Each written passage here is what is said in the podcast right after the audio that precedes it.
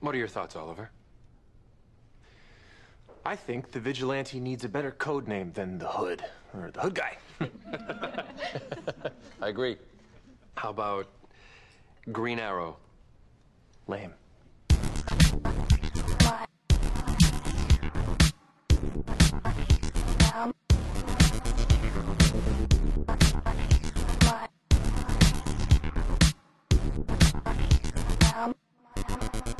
Hello and welcome everyone to a brand new episode of the Heck Yeah Comics podcast. Heck yeah! I'm your host David Luzader, and with me, as always, is the irreplaceable.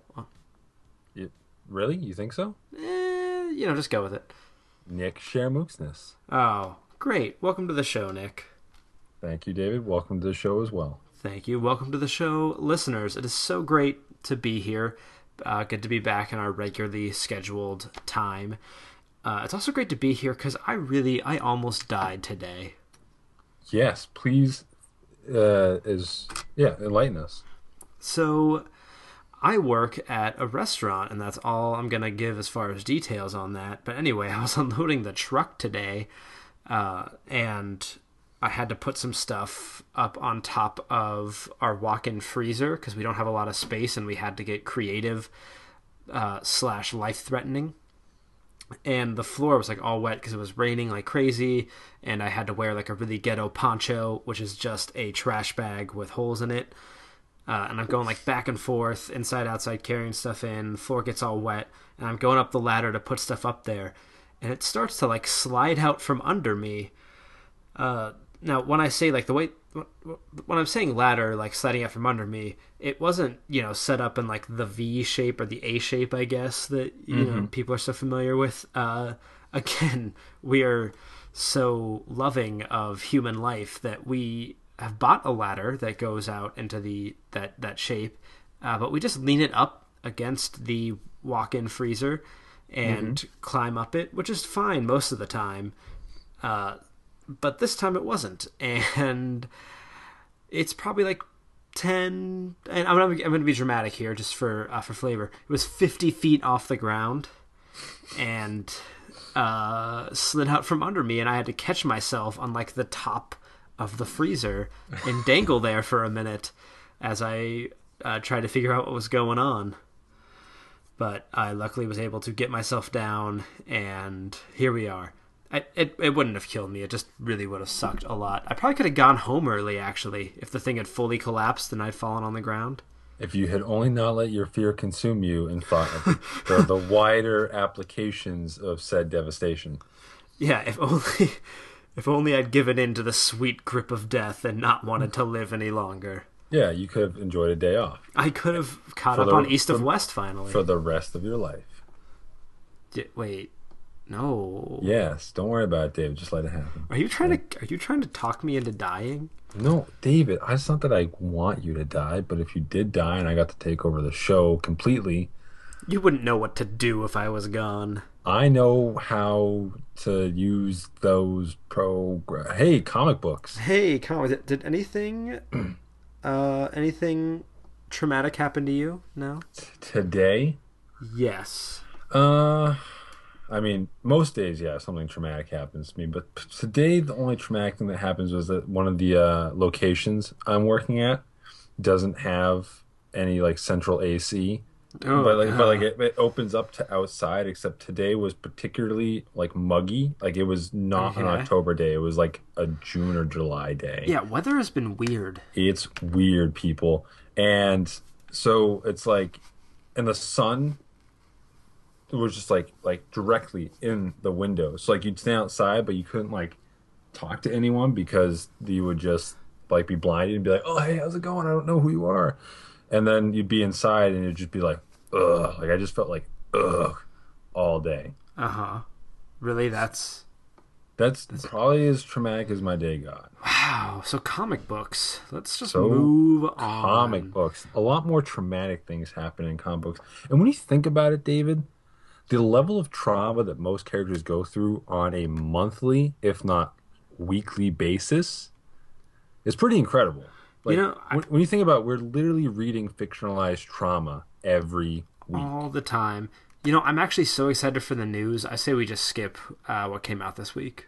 What? No, no, no. Because some cool, at, at least two or three things came out this week. No, no, no. Some cool stuff did come out this week. So let's talk about uh, the, the drama that has been broadcasted for months now, and that is the death of Wolverine, which is finally upon us, not just in name, but in Yes. actual death.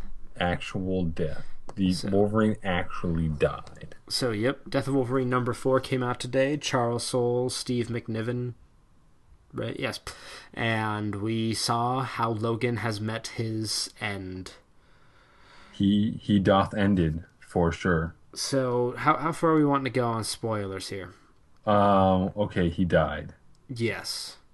What did you think of? Well, I mean, okay, I don't feel bad saying that because that is the name of the event. They've been very upfront about it. Well, and that's and that's the thing.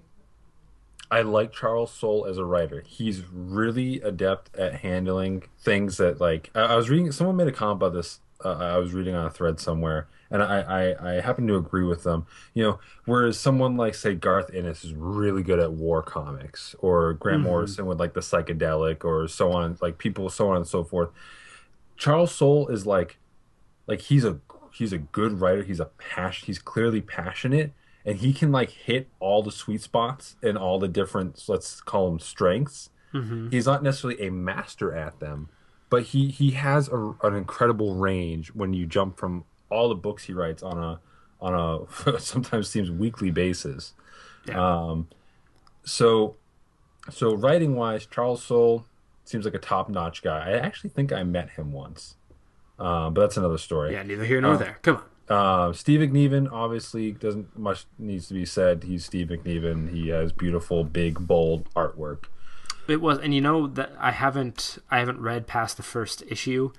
I don't have a whole lot of interest. Just to be perfectly honest, didn't have a whole lot of interest in this. But when I read that first issue, the art was really good. Yeah, Steve They- McNiven is good. They picked He's- a really good artist for.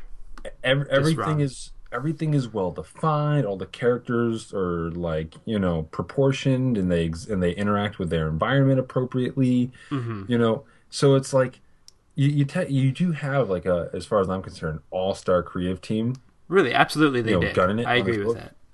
But the thing is, and this is just my experience, and this is how usually I relate to big news, is that sometimes, like, when you know that something is coming, like, blatantly know that it's coming, you really, like, I understand that, like, you can say that such and such moment, like, say, the actual death of Wolverine, is really touching and gripping and all of that, um, you know, to you, but when you when you know it's coming and you basically have you know it's like it's like as if i was grieving for a family member or a loved one right now knowing that sometime in like the next 40 years they might die. Mm-hmm. You know that they're, they're, they're you should going to die. You should start grieving me like right this second. Th- that's what i'm saying. Like by the time if i start grieving you right now when you actually do die i'm like david Right. it was it was it Well, was and it's kind of a relief, right? Like it's just like, oh, finally we can stop talking Yeah, about it's it. it's literally it's literally like you're almost happy that someone has finally passed on because they were in so much pain before. This is getting really dark, but Okay, yeah. but but it, it, it, it Where are we illustrates my Where are we point. going with this? It, it illustrates my point that when I got to the page of Wolverine dying, he could have died any numerous of ways, and he, the way that he died wasn't necessarily It was interesting. it was it, it- i mean uh, spoilers he basically got covered in hot liquid adamantium which And then walked for a while and then walked died. for a while and then died um you know after resolving the initial conflict at the heart of this this four issue story he basically gets covered in liquid adamantium it solidifies and now he's kind of a mushy metal statue Well, and, and they Um, and, and they make you know the reason behind all of this is because he finds out oh they're trying to start Weapon X again, and yeah he, he which just- it's he- done like 300 times. Yeah he decides the best way to stop it this time is I'm gonna puncture the big tank of adamantium that uh, uh, for some reason I have to do it in such a way that it's going to explode all over me. yeah it's it was and, and that's that's what i mean. Uh, unfortunately this was a story like uh, every story is this way. So i i i guess this isn't a really good argument but again I we've known it's been coming for months, and sometimes when you know something is coming, when you still pick up that product and you know you watch that movie, read that book, whatever, like the moment can still hit you like a roller coaster. But I, ultimately, I didn't I didn't necessarily feel anything when Wolverine. Now, like I said, he could die any numerous of ways. The way that he was portrayed as dying wasn't necessarily the wrong way or bad or whatever. And maybe just some people it'll hit them very emotionally, but it literally feel like it hit all like the beats of like a quote unquote, you know, significant death. Like Mm-hmm. you see all these little little panels of like Wolverine moments, like people he's made happy or emotional connections he's made, and then it just finishes with like a glob of adamantium people goo, you know, person goo, uh, on this rock overlooking the sunset. Yeah. and he's just like, and he's dead. Yeah. You know, like like it like it it, it did it like that's a So a, it, a common it, tactic. it was a serviceable ending, and and I, and I, I get I get what you're saying. Like they're trying to do that thing. Uh, I mean, just to, to give an example that's right on with that, Debbie and I just before this show. Uh, we're watching the last two episodes of season five of Supernatural. Despite whatever your feelings are of Supernatural, the first five seasons are actually pretty good because that's what the original creators had envisioned and they, they get to this moment. I'm not really going to say what happens because it requires way too much backstory. Um, where they're basically like, "Hey, let's relive these past five seasons in, you know, in a matter of one minute." And they, you know, they, they do all these quick clips of these little moments that happened throughout the show. Uh, it- which you know they're trying they're trying to stir up that emotion of man. Remember the time this happened? Remember all those good times we had with these characters? and it, it is effective. I would say most of the time. it can be effective. Um, I, I think sure. it's it's also a lot more effective if you're really connected to Wolverine. And Yeah. I mean, maybe that's kind of the issue is that you know we, you and I, we like Wolverine a lot. Like you know, it's it's hard to hate Wolverine. I mean, yes, he gets overused and all that jazz, but we don't have a very strong personal connection to the character. Yeah, and that's yeah, and that's the thing where like I said, the death can still feel impactful. Now, there's probably a, a super Wolverine diehard fan out there that's like beside him or herself Right. with the fact that he's like the fact that he's dead. And that it's moment so really that- hit them. Yeah. exactly, but at the same time, it, it's not. It's not like just because we knew it was coming months away, or that we or that we're cynical and we expect him to come back. Like I remember when Johnny Storm died in Hickman's Fantastic Four, there was something so gut punching about the moment he died when I read it that like it didn't matter that I knew he was going to come back eventually. Well, but part of that- within the confines of this universe, it was mm-hmm. just like wow that that hit me like it hit me. This just didn't hit me. I I think part of that too might be because Hickman had this master plan. You know, Hick, Hickman yeah. had this, and and the death of Wolverine. I'm sure they're going to key some stuff off of that. But when it happened, it really just kind of feels like they were sitting in a boardroom and were like, "What can we do? Let's Yeah, kill they, they, Wolverine." they, they, they approved this whole storyline where he loses his healing factor, and they basically said in an interview once, like, well, "Where can we go with this?" And someone was like, "Let's kill him," and like, "That won't affect anything." No, and like, okay, like that's basically, you know, obviously, you know, ideas can start that simply and grow into something beautiful, and this isn't. This is clearly a very beautiful book, and of, of course, using the Johnny Storm thing as a reference. You know, we knew in that story arc that someone was going to die. We didn't necessarily know it would have been that it was going to be Human Torch. So there, there was sort of this like you're reading each issue and you're like, okay, who's it going to be? Who's it going to be? right, Who's there was much be? more read- ambiguity. you know, it's a good thing that they did do the death of Wolverine. Uh, they attempted to do Wolverine one week after another, like each issue, Mm-hmm. like on a weekly basis, simply because I read each issue. Each issue was good, but it was just like, what are we waiting for? What are we waiting for? Just pull the trigger, you know? Right? Yeah. If, if they tried to drag this on for four months, like we would have been like, "Come on." and a lot of people i was re- also uh, uh, because uh, miles morales the ultimate spider-man number six came out today that's a long title um, and it deals with uh, the possible return of peter parker to the ultimate universe. And a lot of people reference the death of ultimate spider-man as like a really like gut-wrenching like you know emotional story. And i read it. I read it you know back when it came out. And again it was good but there's something when I, I got to that final page, and I, I, I definitely cared that he died. You know, I I, I care that Wolverine died too, no matter how oversaturated he was. But there's something about when you have in big bold letters "death of so and so." Right. You know, it's just kind of like you're just you're waiting for the like we said you're waiting for the axe drop, and you're almost relieved that okay, it's finally over. Yeah. You know. So It's, it's again, funny. It- yeah. No, sorry. No, you. Well, no, I was gonna say it- it's just so funny they put this into a big event because I think back to these character deaths that happened that were really big. You know, we mentioned Human Torch. Uh, who wasn't? I mean, he was not really dead, right? It was just set up that way that it appeared as if he was dead. But I think Well, also yeah. They, he apparently he did die, but he was resurrected. I still haven't So- read the so- Hickman run. That's that's on my list, the ever growing list. Uh, anyway, I what was I going to say? Uh, but I think also you know to the death that that really got to me in recent memory is the death of Damian Wayne, and that was Mm-hmm. telegraphed a little bit beforehand, but it was also done as part of this bigger story of the Batman world, and it felt like it served a bigger purpose. And it was in you know it was in a book. It was in Batman and Robin, but yeah, if they if they had just been like, oh, you know, here's this here's the new storyline because you know they're doing this whole Robin Rises thing, and they're you know they they renamed the book for an issue, but if they were like, all right, guys, let's just ramp up the death of Robin, you know, let's let's start, you know, back like five issues back, we're gonna rename one of the issues "Death of Robin," and just everything is gonna be really focused on it, like it would have had that feel of uh, uh, cheapened in a way Yeah. and, and dragged on. It, so putting it as its own event, in in having it very personal is good on in one way, and you know probably for Wolverine fans, as we've said, this was a really hard hitting book. But also having it very personal and not having it tie into the bigger Marvel picture is going to be a it- it- It's harder for the general audience to really get the impact of it. E- Exact. No, you're, you you hit it right on the head. At the end of the day, uh, at least at least for I, I believe for you and me, there's no illusion that these companies, Marvel and DC specifically, but any any comic book or otherwise company, is manufacturing these products. We can call them, but you know, not just for like our hearts and minds, but also for our dollars. So something like the Death of Wolverine, you know, is going to sell.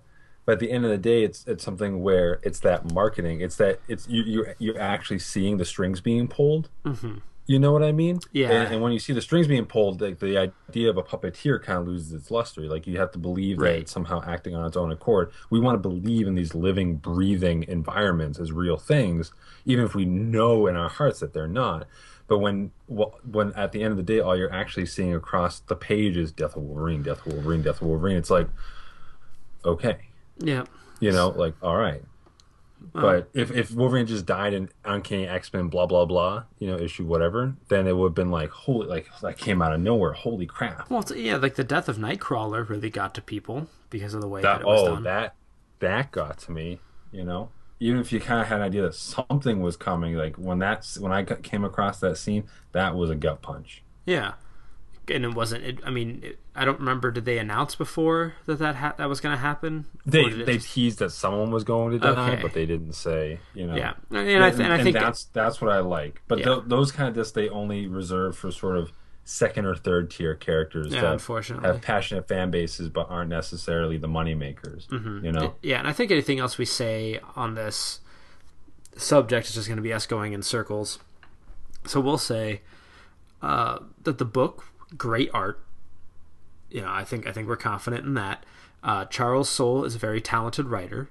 He did he did a really good job with the material. If you're a really big Wolverine fan, this will probably mean a lot to you. But for the casual audience, you know, it's it's a five dollar book. yeah, Yeah. So let's uh, it's yeah, it's it's twenty dollars to read an ending that you see coming It's you know From- it, from from the from first eight page. months ago. Well, from the from Yeah. the cover page. From from Um, the from from the cover, you're like, oh, Death of Wolverine. Yeah. Okay, he's dead. So uh, I suggest that everyone changes their homepage to my current favorite website on the internet, which is iswolverinestilldead.com. Which is per- beautiful, perfect. It's so it's so well done, and you know what I like? There's there's websites like is it Christmas yet?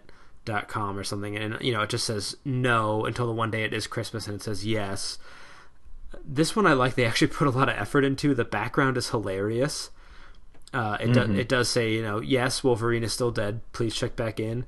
But then they also actually have uh, a, a bunch of like news about this Wolverine appearances since his quote death, and then they have a list. They have further reading the history of the death of Wolverine, and they have a whole bunch of links.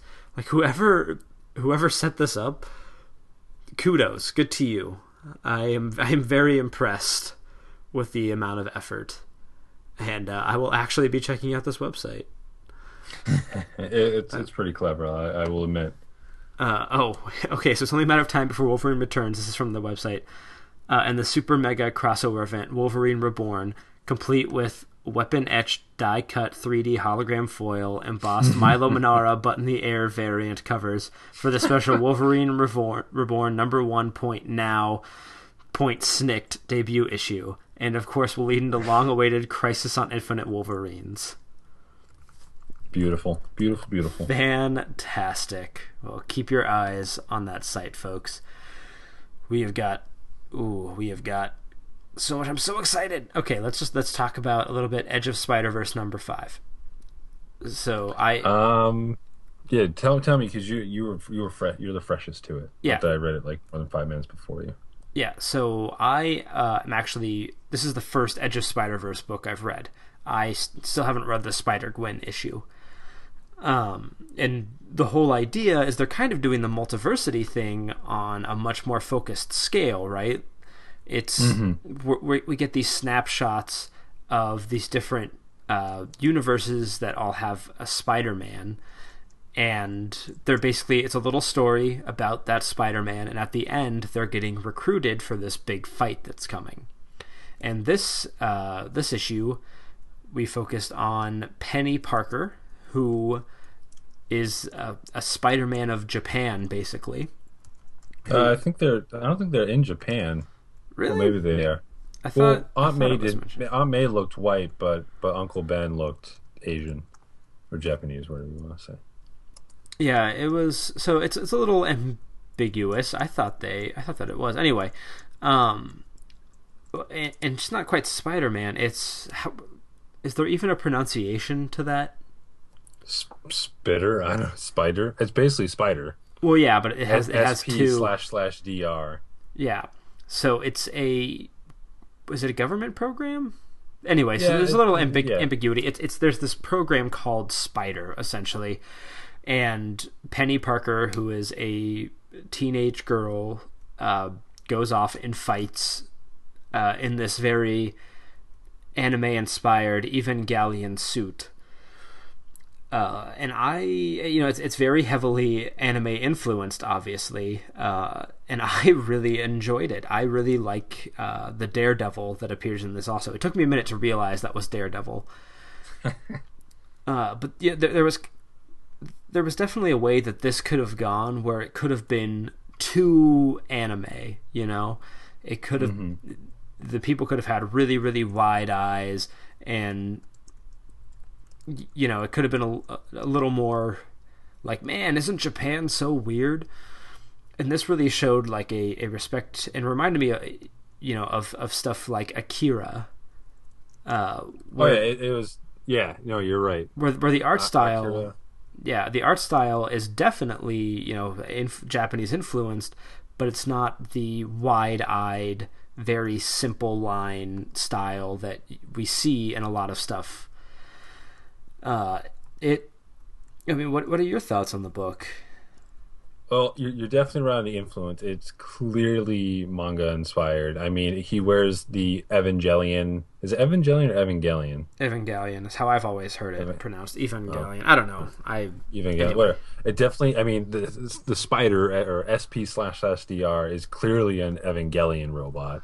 Um, uh, I mean, literally, like the the second when it shows the page with uh, uh, Penny and Daredevil jumping down, and I'm just like, I'm like, like in a second, I was like, "Oh, that's the Ghost in the Shell girl," and then I looked at the other two guys, and I'm like, "Oh, those are people on her team," and I was like, "Oh, that's that's funny, like little little reference." And then you get to the next page, and they're beating up um not Tetsuo, what's his name, Kaneda from Akira. Oh, I didn't even know that yeah. until you mentioned that Yeah. right now. You They that? totally are, yeah.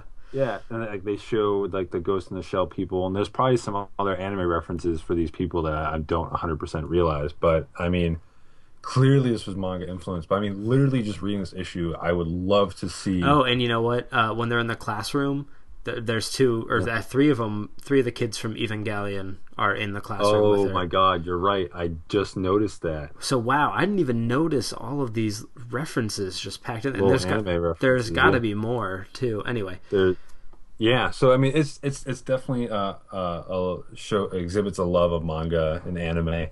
Um, but it, it, it, it, in a very short order, it definitely created a world that I would love to see more of. Mm-hmm. You know, I don't think this is going to get you know get a serious commitment from Marvel in the way that Spider Gwen did. And if if it did, I would want it to actually be from Gerard Way and Jack Wyatt. no, but if they were to do Uh, like a graphic novel, Yeah, you know, sort of one shot story out of this, I would absolutely love it. I'd pick it up. Oh yeah, yeah. It doesn't have to be an ongoing. Some things just don't need to be ongoing. So Mm-hmm. this, yeah, no, this this was This is a world worth revisiting. yeah, exactly, exactly. And I love it the little bits at the end where she's interacting with Spider Ham and Old Man Spidey. Um, Is which that, is is which that is really fun. Old The yeah, the the older he's from J. Michael Straczynski's Amazing Spider-Man number five hundred. He's just an older Peter Parker. I love that suit though. It's everyone loves that suit. It's such a cool it was suit. all it, it's it's a, just a little anecdote it, there was an issue where a spider-man met a tailor Okay. and i can't remember if he was if he was doing if he was tailoring for supervillains or just in i think it was specifically for supervillains Mm-hmm. um but peter got like he, he wasn't a bad guy or anything he just he was a tailor and um like peter and him talked and then like before they parted ways or i think maybe peter came back to him and then and then when they were parting ways he was like hey you know like you know, your your costume something something like you know I, I had some ideas and he like shows him pa- pages that has the costume on it okay. and then cool. and later in one of the different issue i think it was the number 500 they flash forward to peter wearing that costume as an older man Huh. um, and other stuff goes down and it's also in re- reference to the very first issue of j. Mas- J. Michael Straczynski's run, where Peter is kind of like swinging around and trying to vent steam, and he's talking about how he doesn't have any pockets on his costume. Nice. That that's my little anecdote. I Ah. and the only reason I'm thinking about this is because last night I just was literally I literally I had Marvel Unlimited up on my iPad Mm-hmm. and I just started reading the first issue of his run again because that that was a run and I don't know if I've mentioned it on this show. That was like the run of Spider-Man that like cemented my need to like read Spider-Man. Mm-hmm. You know what I'm saying? So it's definitely that you know everyone thinks at that time where like that's my Superman, that's my Batman, that's my so and so. J. Michael, J. Michael Straczynski's Spider-Man run is where I place my Spider-Man. Yeah, yeah. So, anyway, that was a little aside. What were we talking about? Oh yeah, Edge of Spider-Verse Edge number Spider five. Verse number five.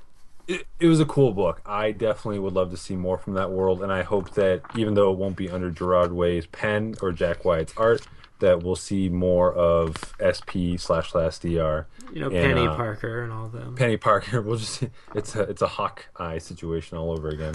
yeah. Um, and and Spider Verse as the book goes on. Yeah, I like because there's there's some really interesting stuff here that I would really like to see more of. You know, we have the uh, uh, the like the spider that only she can see. Yeah, I couldn't get that. Was she the only one that sees the spider? Because the spider does something with the has something to do with the machine itself.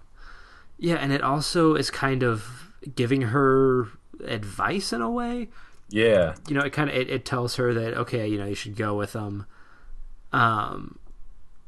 Any anyway, uh, there's uh, sorry, uh, Mysterio. I really like this version of Mysterio, and I feel like there's so much there. Like they could have so much fun with implementing some of the villains into this world. mm-hmm. It would be, it'd be really cool to see. and it's You know it's, what else would happen. it's kind of funny because that version of Mysterio, I you know how it says five years later, and then it's talking about the eye. Like it totally Uh-huh. reminded me of Future's End. yeah, I can kind of see that.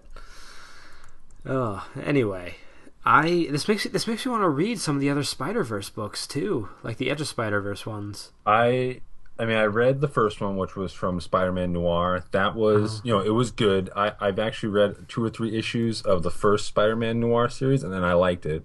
Um uh the next one was of course the Gwen Stacy book which was good.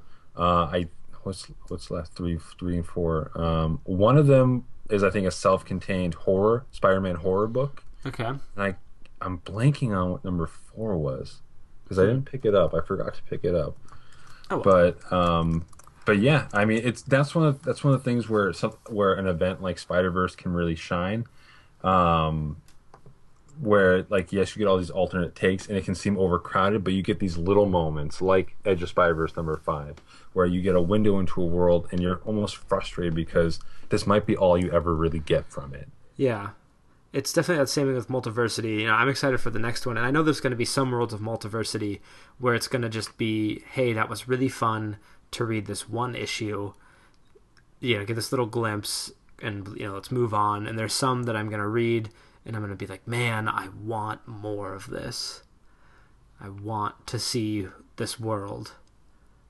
I, I want mm-hmm. I want Aladdin to pick me up on a magic carpet and tell me that he can show me the world. As we- Exactly. But unfortunately, that you know may never be so. And with with, never be so with that heartbreak, we carry on. Let's talk just real briefly about Robin Rises. Or What do you think Batman, so far? Batman and Robin. batman robin robin rises the robin rises story by robin Chapter one, chapter one uh, book one, the Robin supremacy. so I'm an unabashed. what do you think I, I'm an unabashed fan of, of of the Batman series. I've really enjoyed Batman and Robin.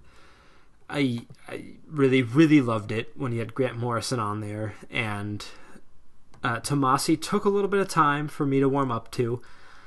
mm-hmm But I'm really enjoying uh, Tomasi and Gleason as a team. They are really they have a special chemistry with this book now. They really get it mm-hmm and the storyline we're in now where he is in apocalypse apoc- what is it like Apocalypse. It's apocalypse. so it is apocalypse i i, I don't know for some reason i always it's just spelled, it's spelled funny, but it, it, it is apocalypse. okay so he's on apocalypse and he's trying to stop them from reviving darkseid using the body of damian wayne and we know this is all leading up to a new or you know not maybe not a new we know this is leading up to a robin or someone taking up the mantle of robin in december.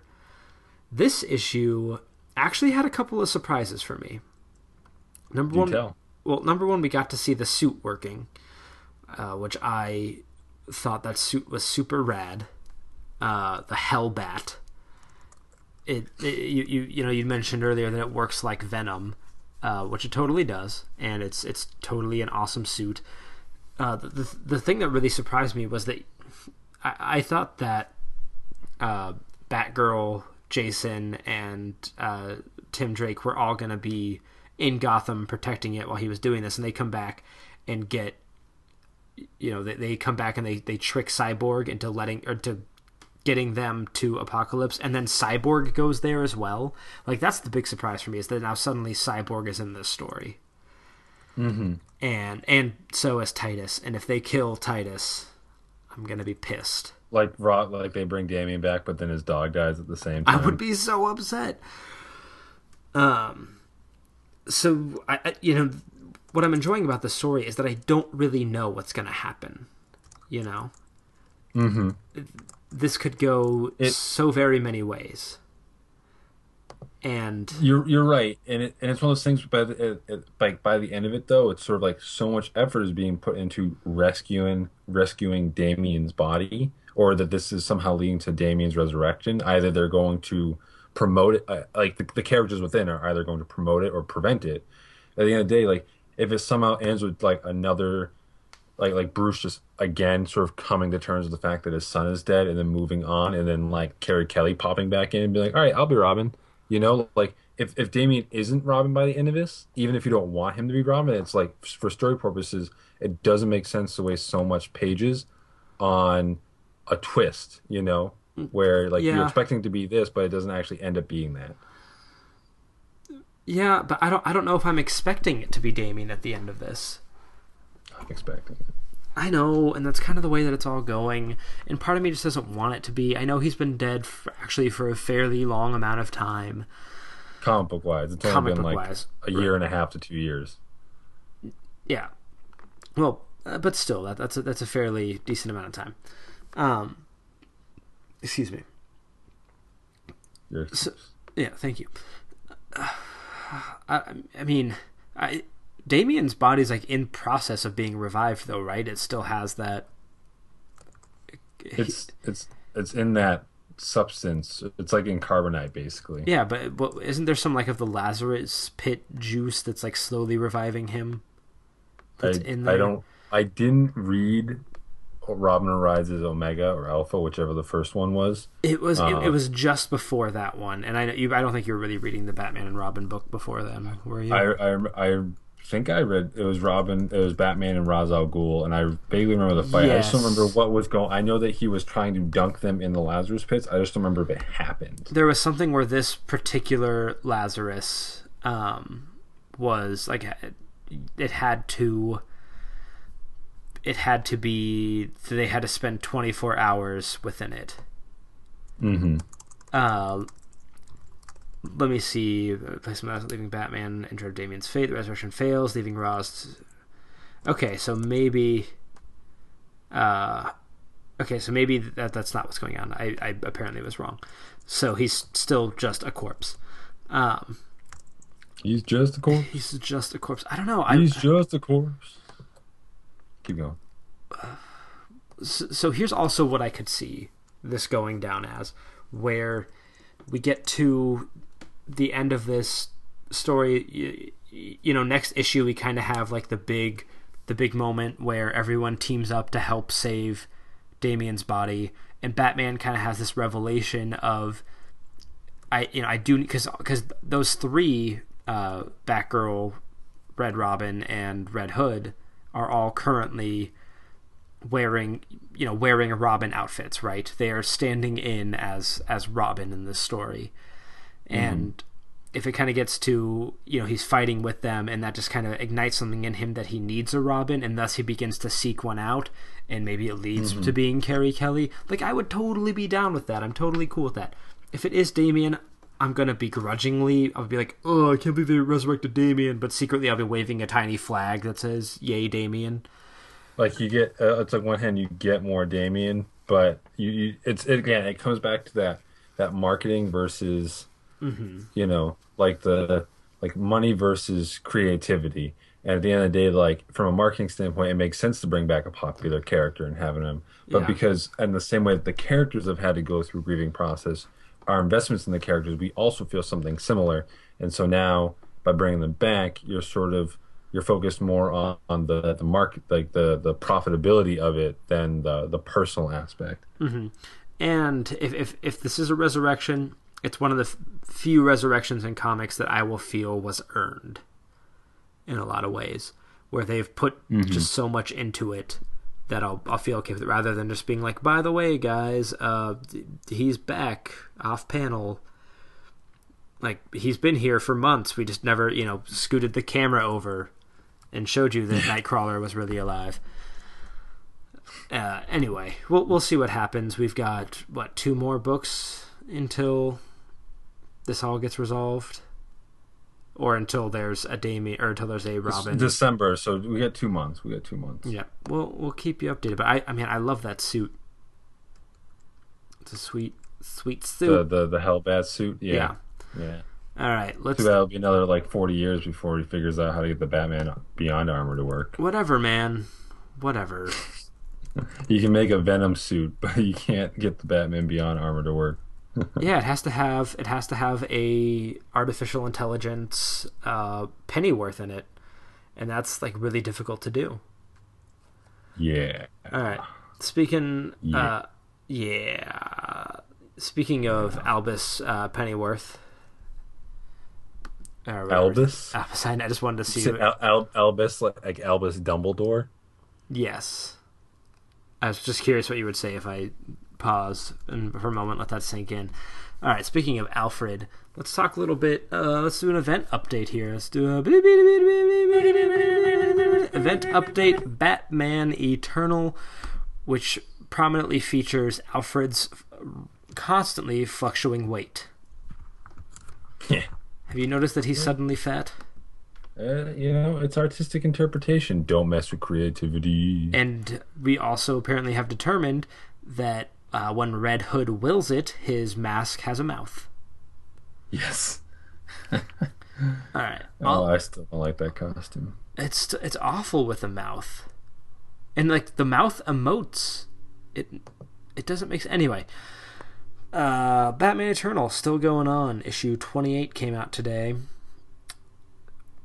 Uh, you mentioned that you felt like all of these, you know, we're just kind of treading water at this point, and sitting down and reading them all at once. It felt like some progress was being made personally from how I was reading it, but then I got to this latest issue and they're like a turning point, you know, something big was going to happen. Nope. It's really we are just kind of treading water at this point. Well, no, I mean, in in in technically, like something big did happen. Catwoman accepting Right. her fate, uh, being you know as being the daughter of a crime lord, and now you know you're going to move over. But now you're moving over. You know they might reference it in Batman Eternal, but now that's the Catwoman title's problem. Mhm, And that's You know, yeah, and that's going to be a big thing post Eternal. Yeah, and that and that's okay. That's cool. That that you know that that, that the that the book can act like a springboard. Uh, that's not necessarily my primary concern. It's that if Hush, it's not it's not also centered on like the bad guy itself. Like I, I, if Hush is the big bad, or if there's someone even bigger behind the scenes, you know, great. But it's it's it's, it's at that point now where because you know, now that we've seen Endgame and we don't we don't know everything, and we probably won't know Endgame won't reveal everything before the finale. Like they they just they wouldn't have worked. They wouldn't have allowed Endgame to happen mm-hmm. with that in mind. You know, but at the same time, even something like Alfred being okay, maybe not up to Ooh. not hundred percent, I have some thoughts on Endgame, but we'll get to that later. but but you know that you know like literally three issues before it was when he got injected and we're already like oh well he's gonna be okay like not that we I mean who who would ever want to be the one to kill Alfred no one in the history of comic books will ever want to kill oh, Alfred Oh no, because you they you will be you hated Yeah, you you just can't. That would that would be viewed so terribly by everyone. Even if you write like the m- most compelling story, like that is destroying so much about Batman. And there's even something I don't I don't think it was this issue of Eternal, but maybe the issue before or something where he's talking to Alfred's daughter and he just mentions like Alfred is the one who is carrying me through this. Yeah. You know he's the one who's carrying me through being batman. And if you remove that it's like he might as well just stop being batman mm-hmm. like it might as it might as well just be done. Anyway. That we sh- we should attempt to write a story about Alfred dying. It'll, Just- it should be like that um oh i forget what it's called but it's the spider-man story where he's god and uncle ben dies every page. Oh and he just brings him back. Oh yeah yeah yeah. I, I remember that one. I it's been a while since I've read that. Oh man Yeah, but, the, but, but, but think of it. The death of Alfred. It can be a four issue, five dollar miniseries. You know, you know he's gonna die at the end when he gets covered by liquid adamantium. But well I mean, liquid like, adamantium no it'd be like it'd be a bunch of bats sorry, it would be the the Hellbat suit would like melt on him. You'd be like, I can be Batman when I wear this suit, and it's gonna melt on. you. Be like, oh, Alfred. Like I'd really like to think that the first three issues are really just Alfred. Like, I mean, even like all of the issues are just Alfred doing day to day stuff, and then the last Exactly. one is he like he gets down there and he like he's kind of polishing the Hellbat and like accidentally rocks it back, and then it falls forward on him and crushes him. Yep, that's a just like- story. Three ish, it's- it's- three issues of house cleaning. It's just and then the last issue he's cleaning the cave. Actually, in a lot of ways, that's what how Death of Wolverine felt. Like each issue was was supposed to like kind of feel like a particular era of Wolverine. Like one issue's kind of about Japan, one's about um sort of like that the, the the, sort of street clothes wearing Wolverine, so on and so forth. Like the finale is Weapon X. Um, but really, like the first three issues, you know, kind of just felt like house cleaning, like in a sense, like okay, I'm going to this place and taking care of this place, and you know, da, da, da, like it was it. You know, it's kind of like putting your affairs in order before you die, Right. which is about as exciting as that seems. You know, Yeah. All right. Batman. But Death of- De- Death of Alfred Death of Alfred. Yeah, it's coming. and then and then look for Alfred Rises. Alfred rises uh, beta, and then gamma. Yes. Don't worry, we we we've got this down pat. No, it'll be like an event where where Batman goes to all these different universes to collect different Alfreds, but none of them none of them are quite right. Oh and there's man, one and there's one where there's a boy there's a there's a girl named um um Bruce Tina because I can't think of an actual name girl name that starts with a B and she pilots a giant bat robot suit and she's got a tiny imaginary Alfred butler that that hangs out on her and gives her advice because And she gets because she gets bit by a radioactive butler. Yes, and and she's genetically compatible to drive a bat robot with like the imaginary friend Alfred the Butler. Now, see, here's like, here's what I'm imagining. He's gonna find the like the perfect, nearly perfect copy of Alfred, but he'll have like one major flaw where like his hands are gonna be giant lobster claws or something. It's just you know he'll be perfect in every way except for this one very odd difference. You know, I know it would be too obvious for DC to do like a Batverse version of Spider Verse, but at the same time, how awesome would it be to have a bunch of A plus caliber artists working on various versions of Batman, all hanging out together? Yeah, that'd be cool. How, they, I mean, this isn't quite the same, but in Batman: The Brave and the Bold, there's a whole bunch of Batmen who get together to fight. Well, well, it's like it's like the the Batman of all nations and all that, but oh, oh, I mean like alternate reality Batman. Mm-hmm. Oh, okay, I haven't watched that episode because I, I I think the Batman of all nations appeared in the show too. Uh, I think is that maybe what it? No, no, no. I don't think it, that's what it was. It was it was ones from like different dimensions. There was like the uh, the Zorro type Spanish looking one. There's like one that has a giant brain. I can't remember. It was it was pretty fun though. I actually really enjoyed Batman: The Brave and the Bold.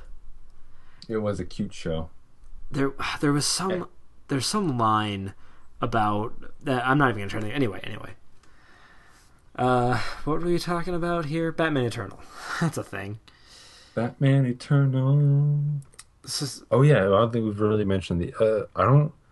I, I read it earlier, and then I, I read a lot of comic books today. yeah. but it it it's it's and and you're right. Like there's something about to be said about Future's End where even though it's had multiple artists like there's something there's a continuity about their styles. Yeah, it's really Batman jarring in Eternal- Batman Eternal.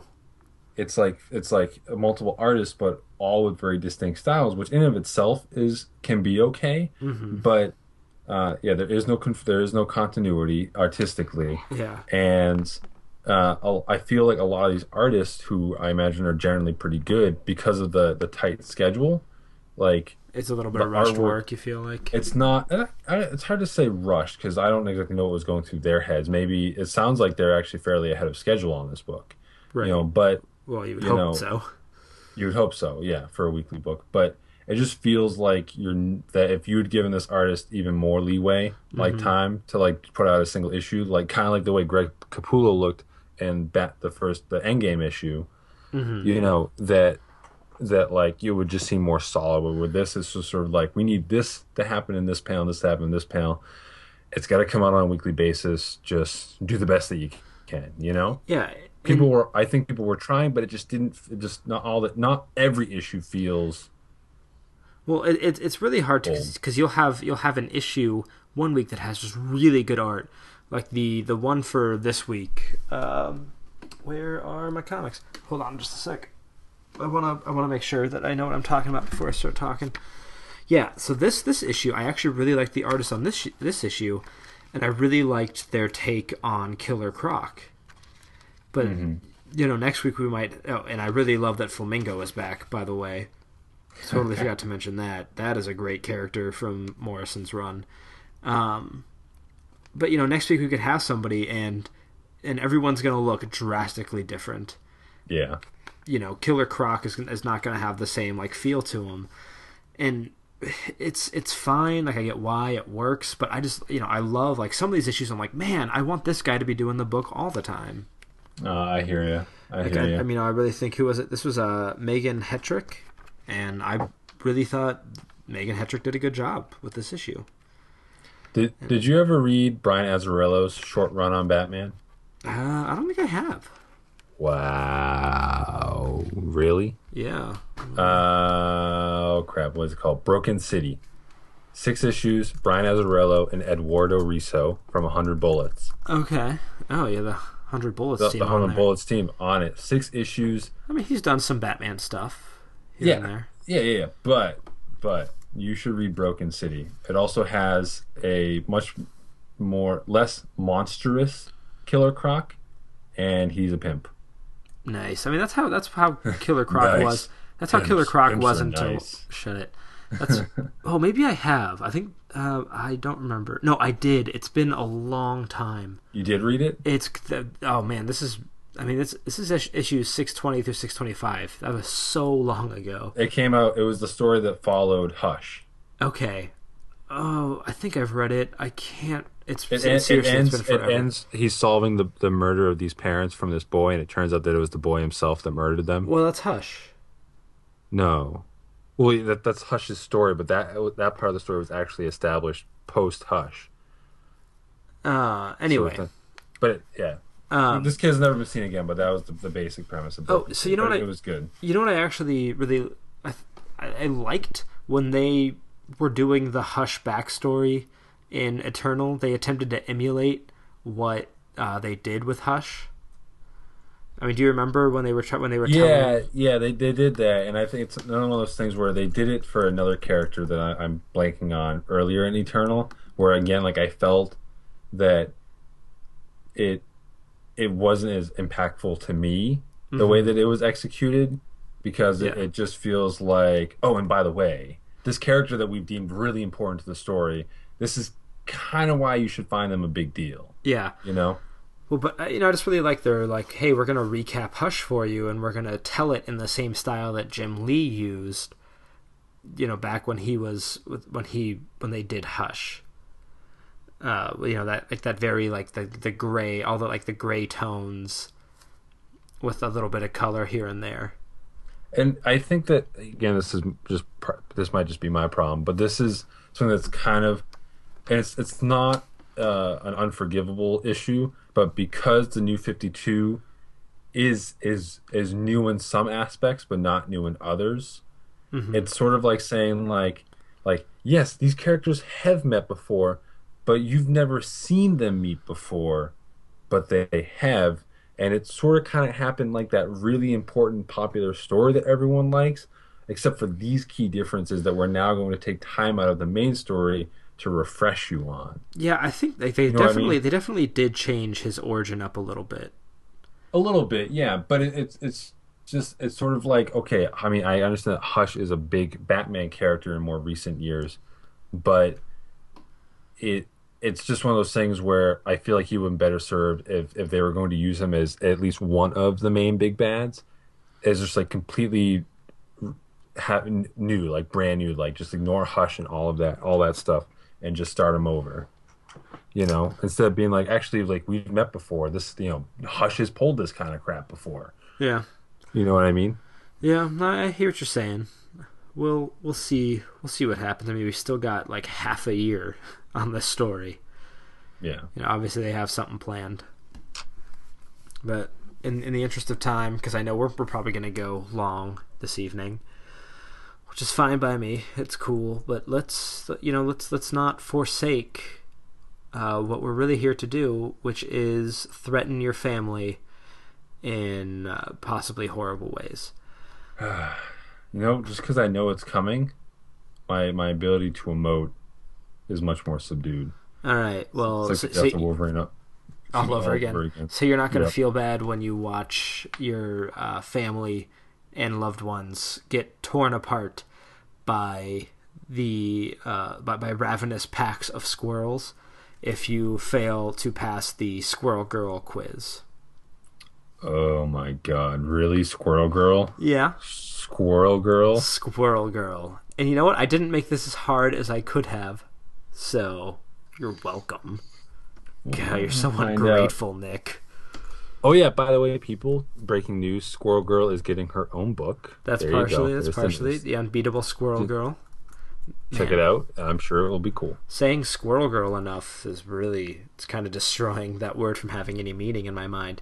Squirrel, Squirrel, Girl. Squirrel Girl. Squirrel Girl. Girl, girl, girl, Squirrel. girl. Have you Squirrel, seen, have you seen the video of Germans attempting to pronounce the word squirrel? I have not, but that sounds funny. It's pretty good. Squ- squirrel. I'll have to send it to you later. Anyway, you ready for this? You ready? Five questions. Uh, I, I'm ready. All right, let's start off simply. Who created Squirrel Girl?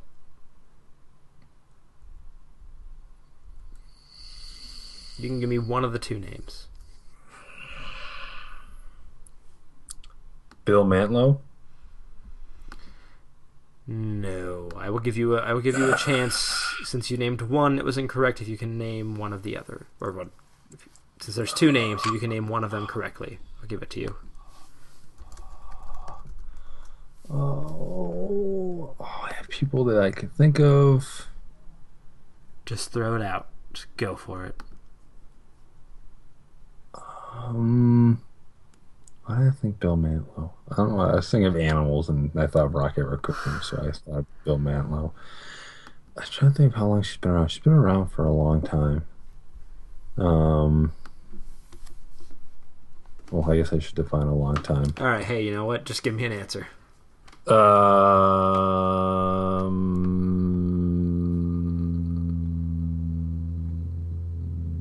Don't got it. Steve Ditko and Will Murray. I was Okay, hoping, how long ago was she actually created? I don't know. I was hoping you would give me Steve Ditko though. You know, I really had Well, hope for you. I, you know, I think I may have known that, but I 1992.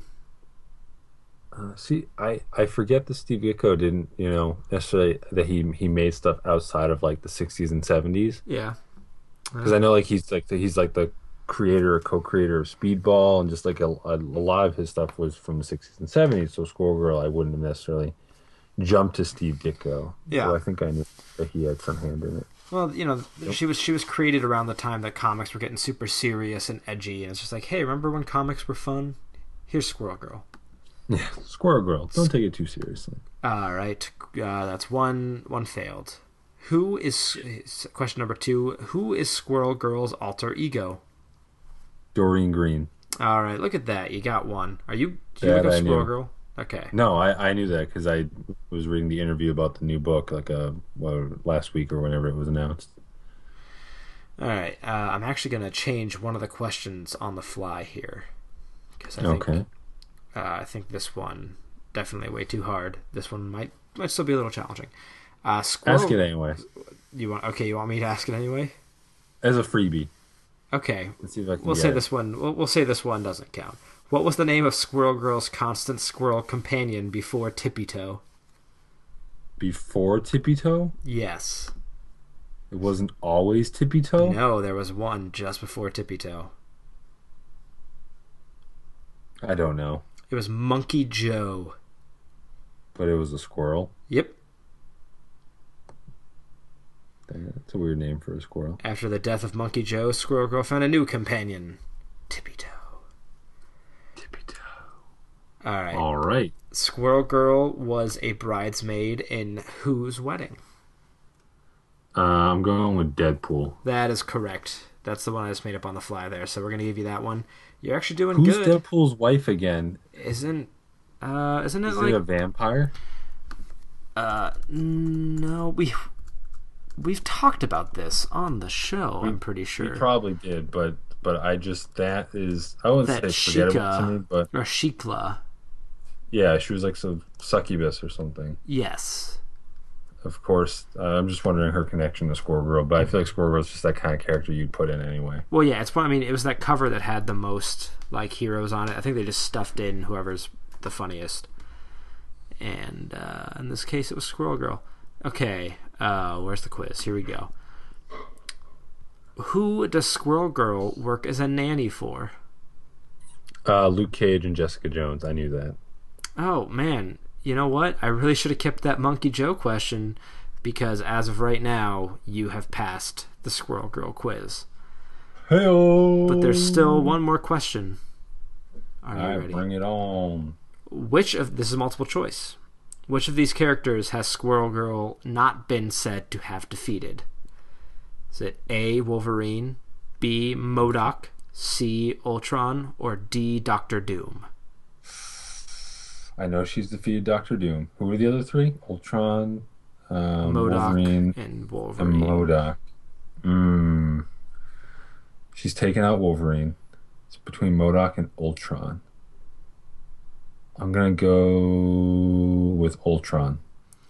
That she is not defeated. right. That she's never like fought. I'm Well, gonna go with Ultron. I'm I'm I'm pretty impressed here because this is probably the first week that you have ever gotten four out of five correct. really should have kept that damn Monkey Joe question. Yep, but you didn't, and I still win. Look at that. Your family is not gonna die at the hands of a bunch of ravenous rodents. And my emotions stay the same. Congratulations. I'm so disappointed in myself. You let me win. I let myself down. All right, so we have got so much news. So much. News. And I guess you know this isn't I, this isn't that important, but let's talk about The Walking Dead briefly. Came back on Sunday. Uh, Uh, no spoilers. it pulled in huge ratings. I think it was something like 17 million. Uh, it surpassed Sunday Night Football, which Which depending is incredible. depending on the week though could be not that big a deal. But I mean that is actually a pretty big deal that they surpassed Sunday Night Football. And season six has already been renewed. Uh, when I came across all this news stories, I just kind of like moved. I like moved on mentally because in my head, for some reason, The Walking Dead is no longer comic related. I mean, I know that it is, but I feel like when it comes to the show, it's such a separate thing that I just don't register it for some reason. Hmm But yeah, big numbers. Uh, I I'm caught up on the show. I'm watching it. I'm surprised uh, that the show has such a following and has these huge numbers. People must really, really love graphic violence. Who doesn't love graphic violence, I mean, David? the story is just not that great. But this show, man, Do you feel like it's not that great in comparison with the comic? I don't know if you how far you've gotten. I, I've that? read I've read to issue 100. I know it's it's Oh, you've read up to issue 100? Yeah. Uh, you know, I know people have conflicted feelings on the story of the comic. I, I think a lot of people gave up on it early on, though, and if they'd stuck with it, they would have seen that it's actually changed quite a bit. And The I, comic? yeah. Yeah. I mean, because you know the story used to be we're going to go somewhere, everything seems great, something horrible happens, we move on. Mm-hmm. Now that's definitely changed, and I I like uh, I like this the comic. I like the story. It's you know it's not a- amazing necessarily. It's definitely how Robert Kirkman uh, butters his bread, and it, it's making him ridiculous amounts of money. And I don't know how it's been since issue 100, but I, I you know I, I genuinely enjoyed it. I wouldn't have read something that long if I wasn't enjoying it Mm-hmm. And I still want to catch up on where we are now. But yeah, you know, good on Walking Dead for insanely massive ratings. It's kind of ridiculous.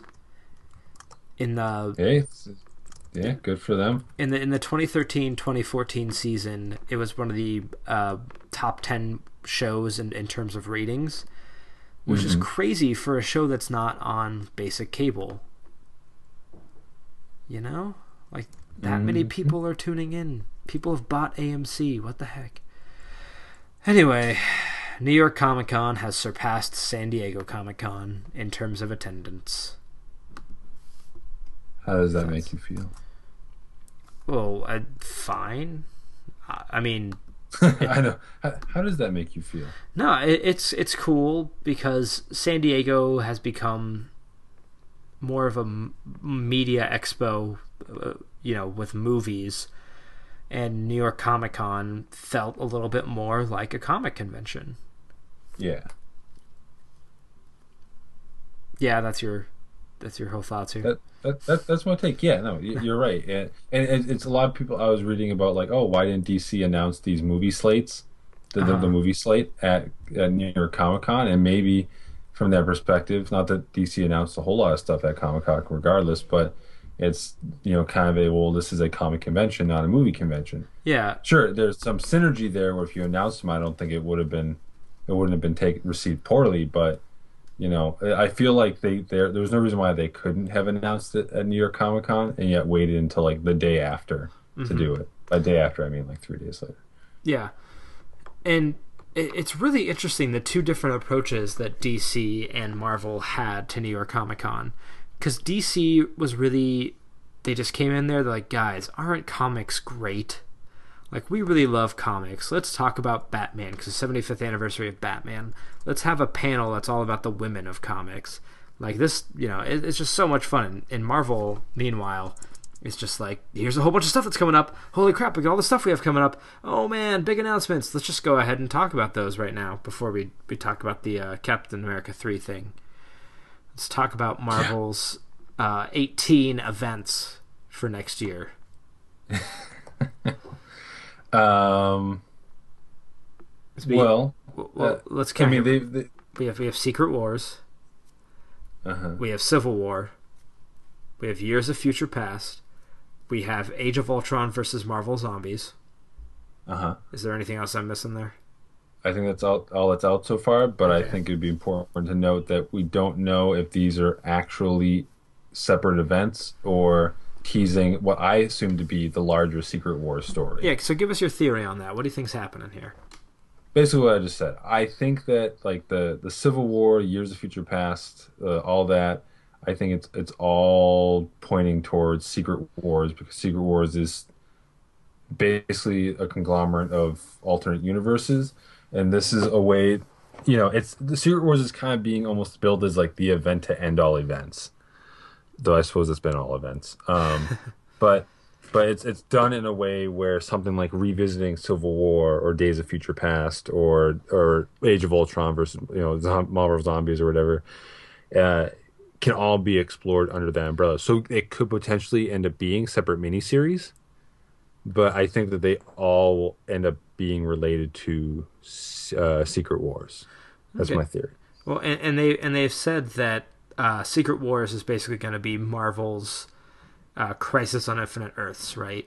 That's sort of the idea. That's sort of what it's all been sort of driving to. Yeah. because Marvel has been very free in creating these alternate universes. And do you feel like maybe they've gotten a little out of hand and this is them saying, all right, we need to kind of rein stuff in a little bit? No, I mean a lot of stories from Marvel over the last two or three years have involved alternate realities or time travel, but I think a lot of that's been intentional. yeah, I'm not saying Um, it's and I think as far, I think as far as reining it in, uh, if anything, the Secret Wars sounds like they're they're setting up a bomb. Well, no, that's that's what that's Uh, what I mean. Like they they're saying, okay, we have all these different universes. Like we're getting kind of crazy. Let's you know, let's consolidate stuff a bit.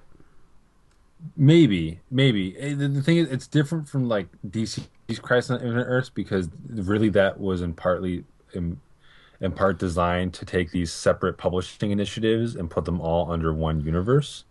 Um, with with Marvel, like yeah, they have like a bajillion alternate future timelines, time travel, Wama Jammies or whatever, but there's always just the main Marvel universe.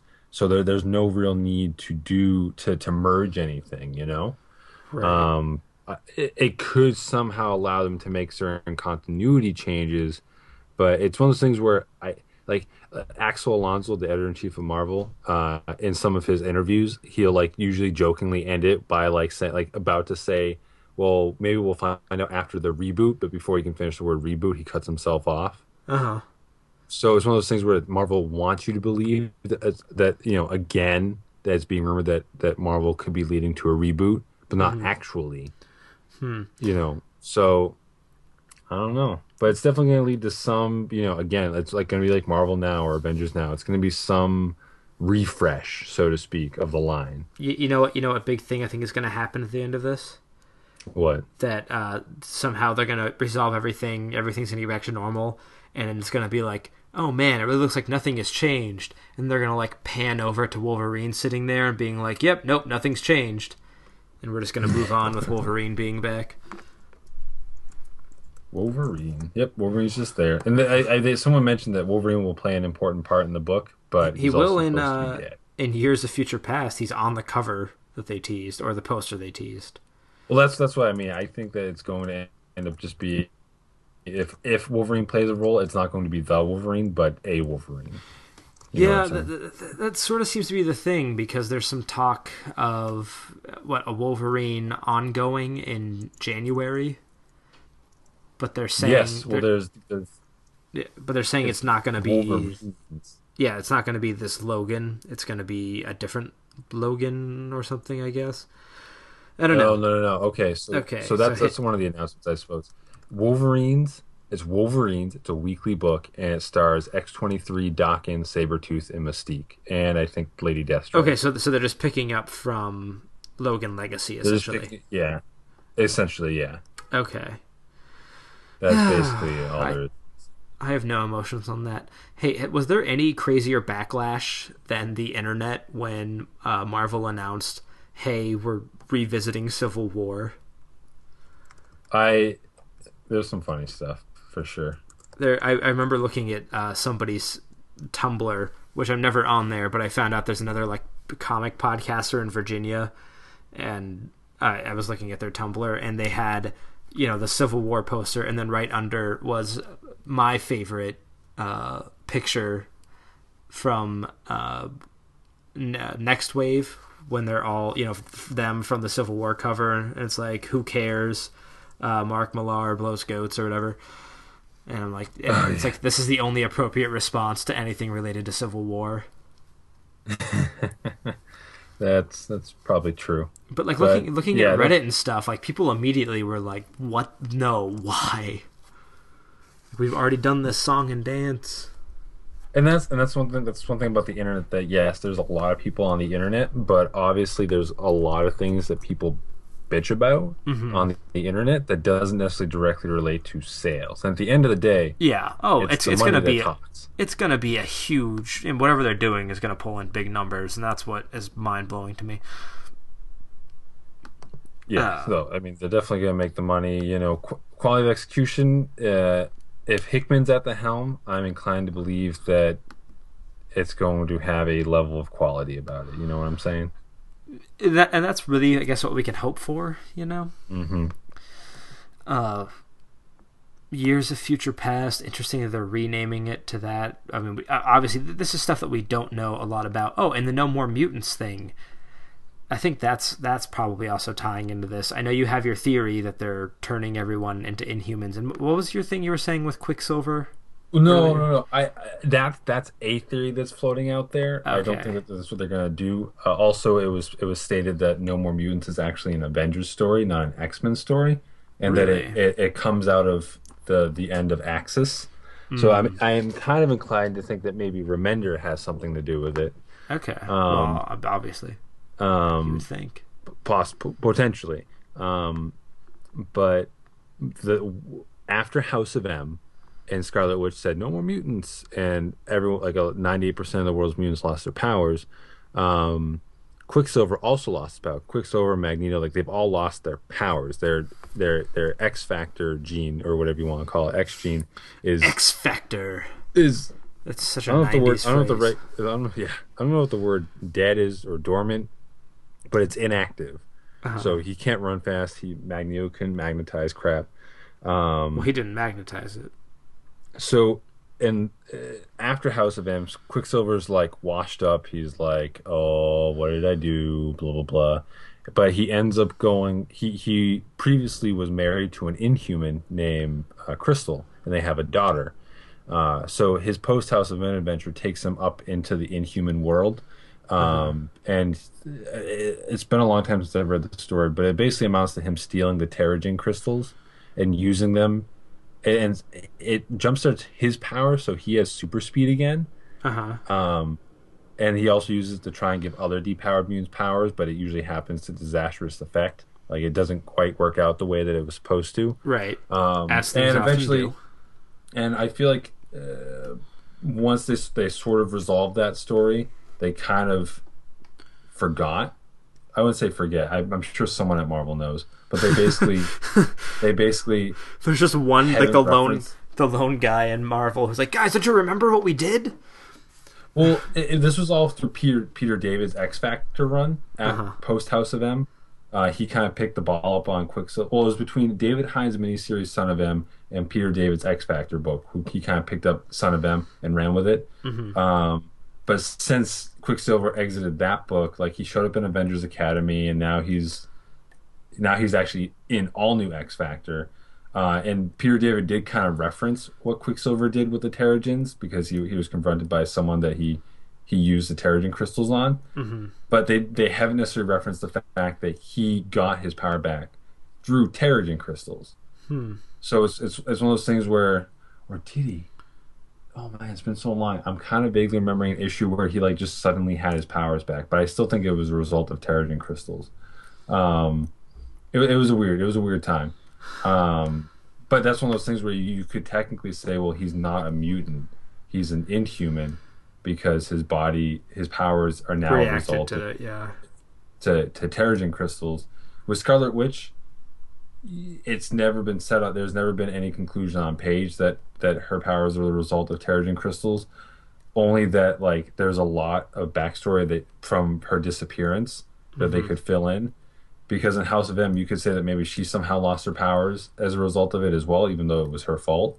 Uh, and that maybe through the machinations of Doctor Doom, that she was that she also got a variation of her powers back. But again, that's never been explicitly said, so I really don't think it's going to come down to that. But that would just be an interesting way to look at it. Okay. Well, hey, time will tell.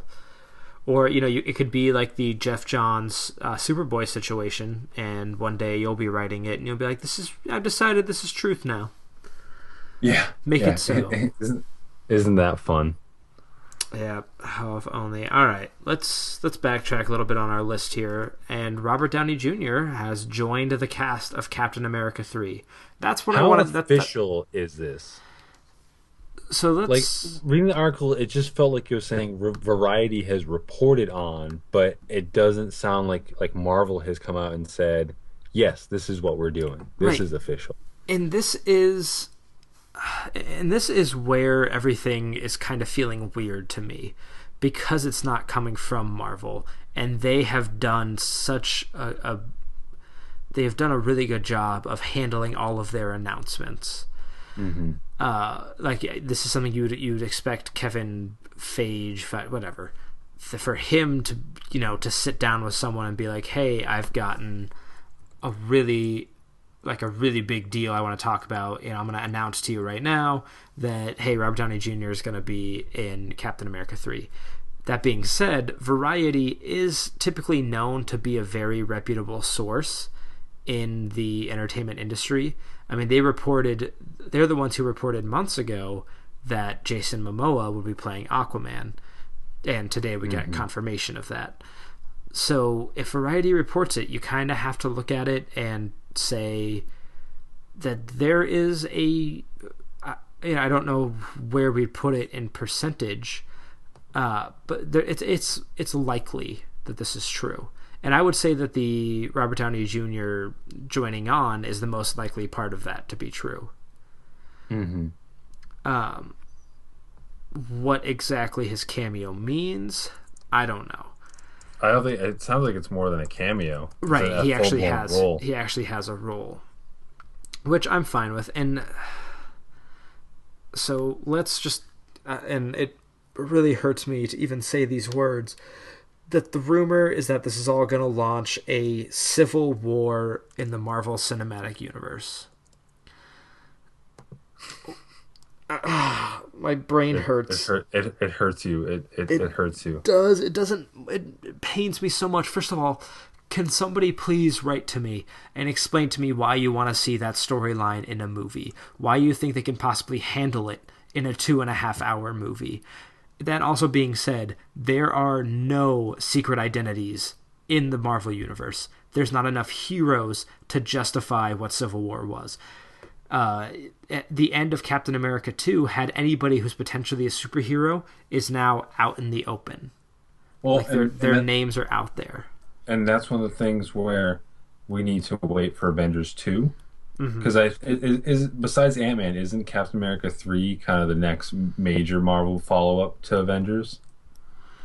Uh, Avengers two, I think. I think it is because I think it's it comes out in yeah it comes out in 2016. Okay, so like yeah. the, the same month as so so uh, some rumors I've been hearing again this is all rumors people we're basically speculating for the fun of it um uh, I've heard a rumor that Avengers 2 is going to end with a very dras- drastically different looking Avengers team and that it, it, it might the ending might be a springboard springboard springboard for for other Marvel heroes to show up yeah, and I know I know the, the- idea.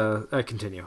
so, so the, there not being enough superheroes could be squashed by the end of Avengers two. Let's let's just let's just say that happens. Okay. The other thing is that it, that they could still create a civil war, irregardless of the The pro- secret identity thing. Right. It simply could just be used as a schism between, you know, Captain America and Iron Man, and and heroes kind of falling on the other side. The the the interesting thing is that both characters are fairly anti-authoritarian.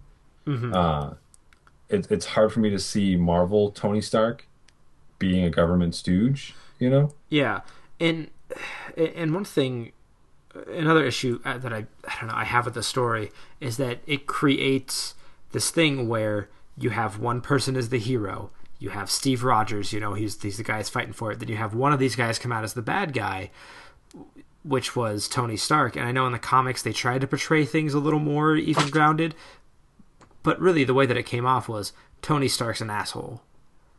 Is is how that story wrapped up.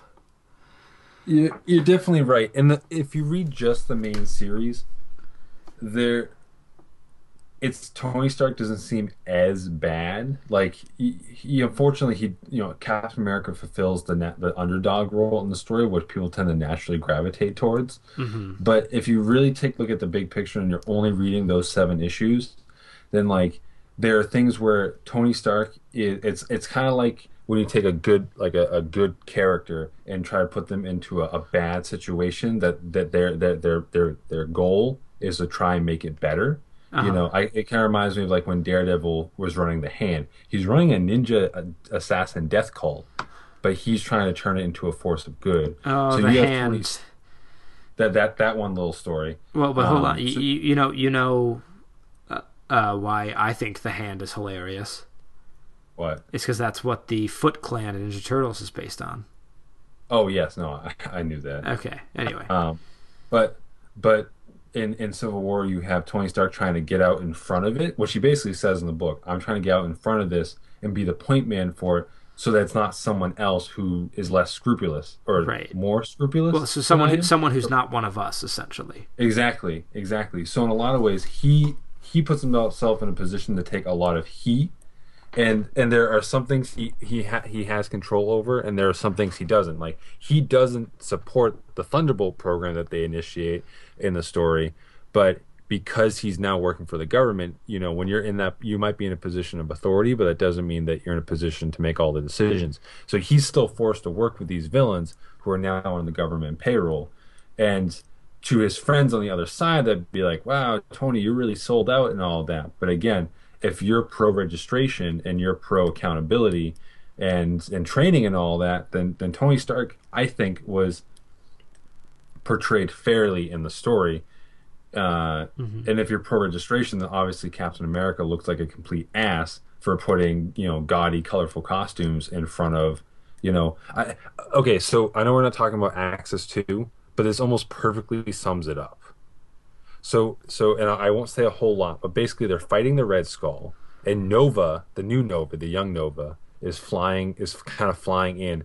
Tony Stark and like Doctor Strange, Scarlet Witch, like a bunch of the adult heroes have created this plan that like sh- should totally work if executed right. Uh huh. And basically, like Iron, I think Iron Man saves Nova, and then Nova basically comes back around. and is like, "Hey, hey, let me help you guys," but he's not in at the plan at all. So he just kind of flies in and does something which turns the whole plan to shit. and it's all because no, Nova wasn't prepared, wasn't thinking, acted brashly, and he's a young hero. which was basically the whole point of the registration was that it's not simply registering your identity with the government. It was also basically saying if you're going to carry around a metaphorical gun, you need to know how to use it. Mm-hmm. You know, which was the whole argument, which that which Cap was fighting again. And then you have a story like Avengers and X Men uh, Axis, where maybe maybe Marvel, you know, you got a bunch of guys in the room, but you know that are processing the story all at once. But you've got you have a character that acts irresponsibly in a dangerous situation, and I couldn't help but think of Civil War when I read that scene. Like, oh, of course, like this is totally pro registration. Like Nova should never have been there simply because he has superpowers. Right. Where? Why did we start talking about it in this? Because we were talking But- about but- Captain but- America 3, Marvel Cinematic Universe. yeah uh, you know so i just think that um like they they could take elements of the story the fact that there's just some kind of schism um between the characters that that that you know so that it doesn't it's, captain america 3 won't be an avengers film of certain avengers might make appearances uh, and certain marvel characters might make an appearance but it sounds like it's primarily going to come down to the relationship between steve and tony. And so that it could be a broader thing like shield trying to take control of the avengers when they're trying to become an anonymous entity as a result of avengers 2 you know things like that. And, and there's a lot that still remains to be seen because we haven't seen anything uh, really about Avengers 2 yet. We have a vague idea. You know, we can probably give a, a vague outline of what happens, but we don't know specifics. So you're right in that front where so much of this is yet to be determined because we haven't seen the second Avengers film. and it still hasn't been officially officially confirmed by marvel Uh, yes, and, and that, that is a big thing to remember. The fact that it's from Variety does give it credence, but yes, it has not been Marvel uh, Marvel approved yet, if you will. Um, another thing, or in, in all of this, the thing that you know, if this is true, uh, and Tony Stark is in there, that's totally fine. Uh, oh, people are also completely forgetting that Avengers, because people like Avengers three, they're gonna split it up into two movies, which Marvel instantly was like, why would we do that? That's really stupid. Just because every you know teen novel does it doesn't mean that we're gonna do it. Uh, but people also keep saying yes, it's gonna you know it's gonna be Avengers three Civil War, ignoring the fact that they're building up this whole Thanos storyline, and that they've even said before that look Thanos is gonna play a really big part, not in Avengers two, but definitely in Avengers three. Well, and that's why and that's why having captain america 3 acting as that bridge where it, everything you know first off avengers 2 sounds like everything's going to go to shit by the end as well mm-hmm. or at least during Absolutely, absolutely. And Avengers and Captain America three sounds like that's only going to drive the stake into the ground further. Yes. But that's why it's you know you have Thanos come in, and you know maybe if this was Avengers one where they really came together and kicked butt, then then maybe he wouldn't stand a chance. But if he comes in Avengers three and the heroes are all in disarray, Yeah. and it takes Avengers three to bring them back together again, then that's kind of your your typical Right, and- plot, three and- act plot. and and see that's that's exactly exactly what I'm thinking it's going to be is we're going to see Avengers 2 they're reuniting to face this threat but in facing that threat something shatters the team dynamic and you have Captain America 3 kind of dealing with the fallout with that but also Yeah. the bigger picture there is going to be the redemption of Bucky uh, because it might my theory slash I feel slightly confirmed uh, notion is that because Chris Evans has been very clear in his statement that after Avengers three he's done, so we're going to have Steve Rogers die in Avengers three, and you're going to have Bucky Barnes take up that mantle. And you had uh, I don't remember the actor's name, the guy who played Sam Wilson in Avengers two, kind of let slip that like oh you know yeah I'd love to take up the role, but I'm really excited to see what Sebastian Stan, who plays Bucky Barnes, which by the way I love the fact that he has a superhero name in real life. You know Sebastian Stan, the the uh, the double letter there, Yeah. the alliteration is awesome. And he but he signed on for nine movies. He signed on I, for- I believe yeah, I think I think I think post Winter Soldiers or, or including Winter Soldiers. So Mhm, But the yeah, Um, the guy who played Sam Wilson kind of let slip. You know, he's really excited to see Sebastian Stan take up take up the shield. And with the nine picture thing, I mean, that really screams to me that they know Chris Evans after his deal, he's out of there, but Captain America is going to live on. Yeah. And so I, I think I think they have done such a great job with making the Marvel Cinematic Universe its own thing. Why do we want to see them try and jam in storylines from Well, the Marvel comic universe? But then again, you have to think of the Winter Soldier, prime example. It was ba- it's based off of a comic book storyline, but it's clearly very altered from its original source material. Well, but using it as using it as a baseboard, that's that's like fine. But people want they, they want Civil War the movie. Like no, they- no, and, and you know, then they can wait for like an animated version that can truly cut loose. That's mm. why I think that they're they're gonna use the name for, for at least because because casual moviegoers aren't gonna give two shits what Civil War actually means. you're right. you know they're not thinking oh well, th- this was apparently a previous superhero story it's you know it's the the word civil war can cover so many different elements. It, and, it, and at its core it simply sounds like it's going to be a rift between steve and tony.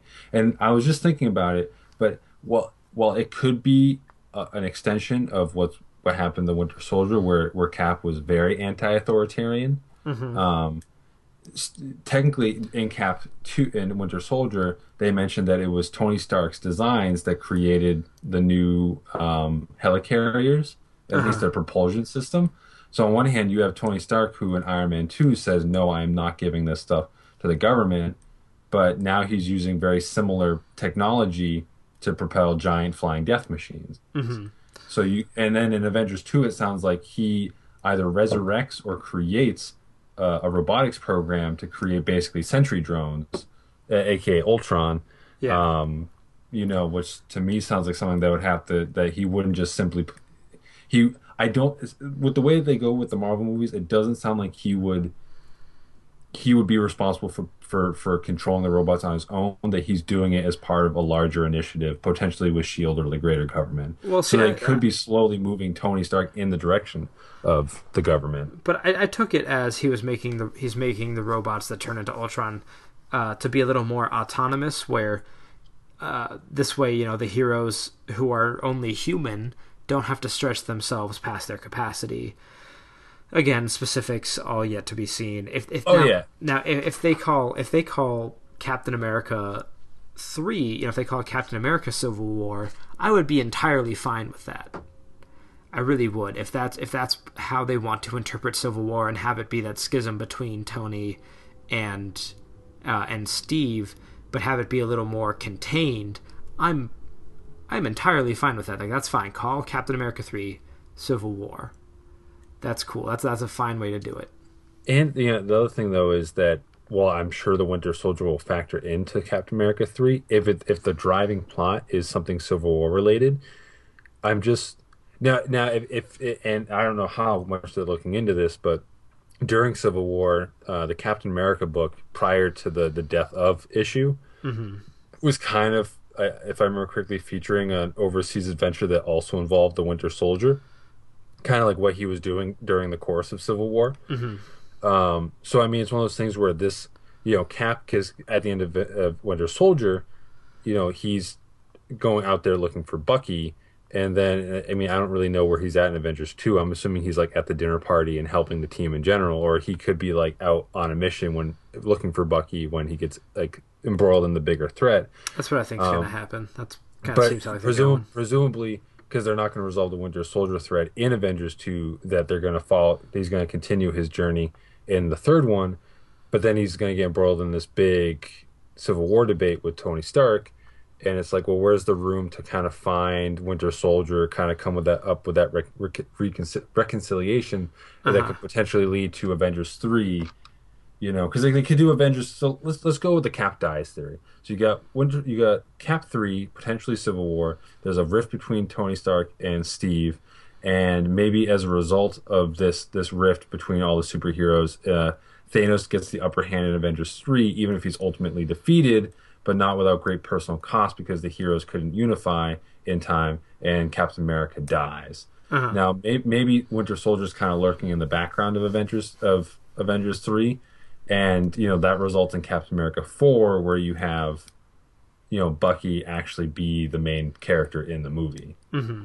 You know, that's that could be a way that it goes, but who knows? Speculation, folks. Yep, but you know, Marvel, uh, feel free to send the checks uh, straight to us. We got for- this taken care of. Yeah, for the wonderful idea we just gave you the next few years. You are welcome. Well, we're running a little bit long, but we knew that was going to be the case today because there's also one more big announcement we want to touch on. Uh, I, I have in here uh, about Capullo's cover for Batman 36. Totally creepy.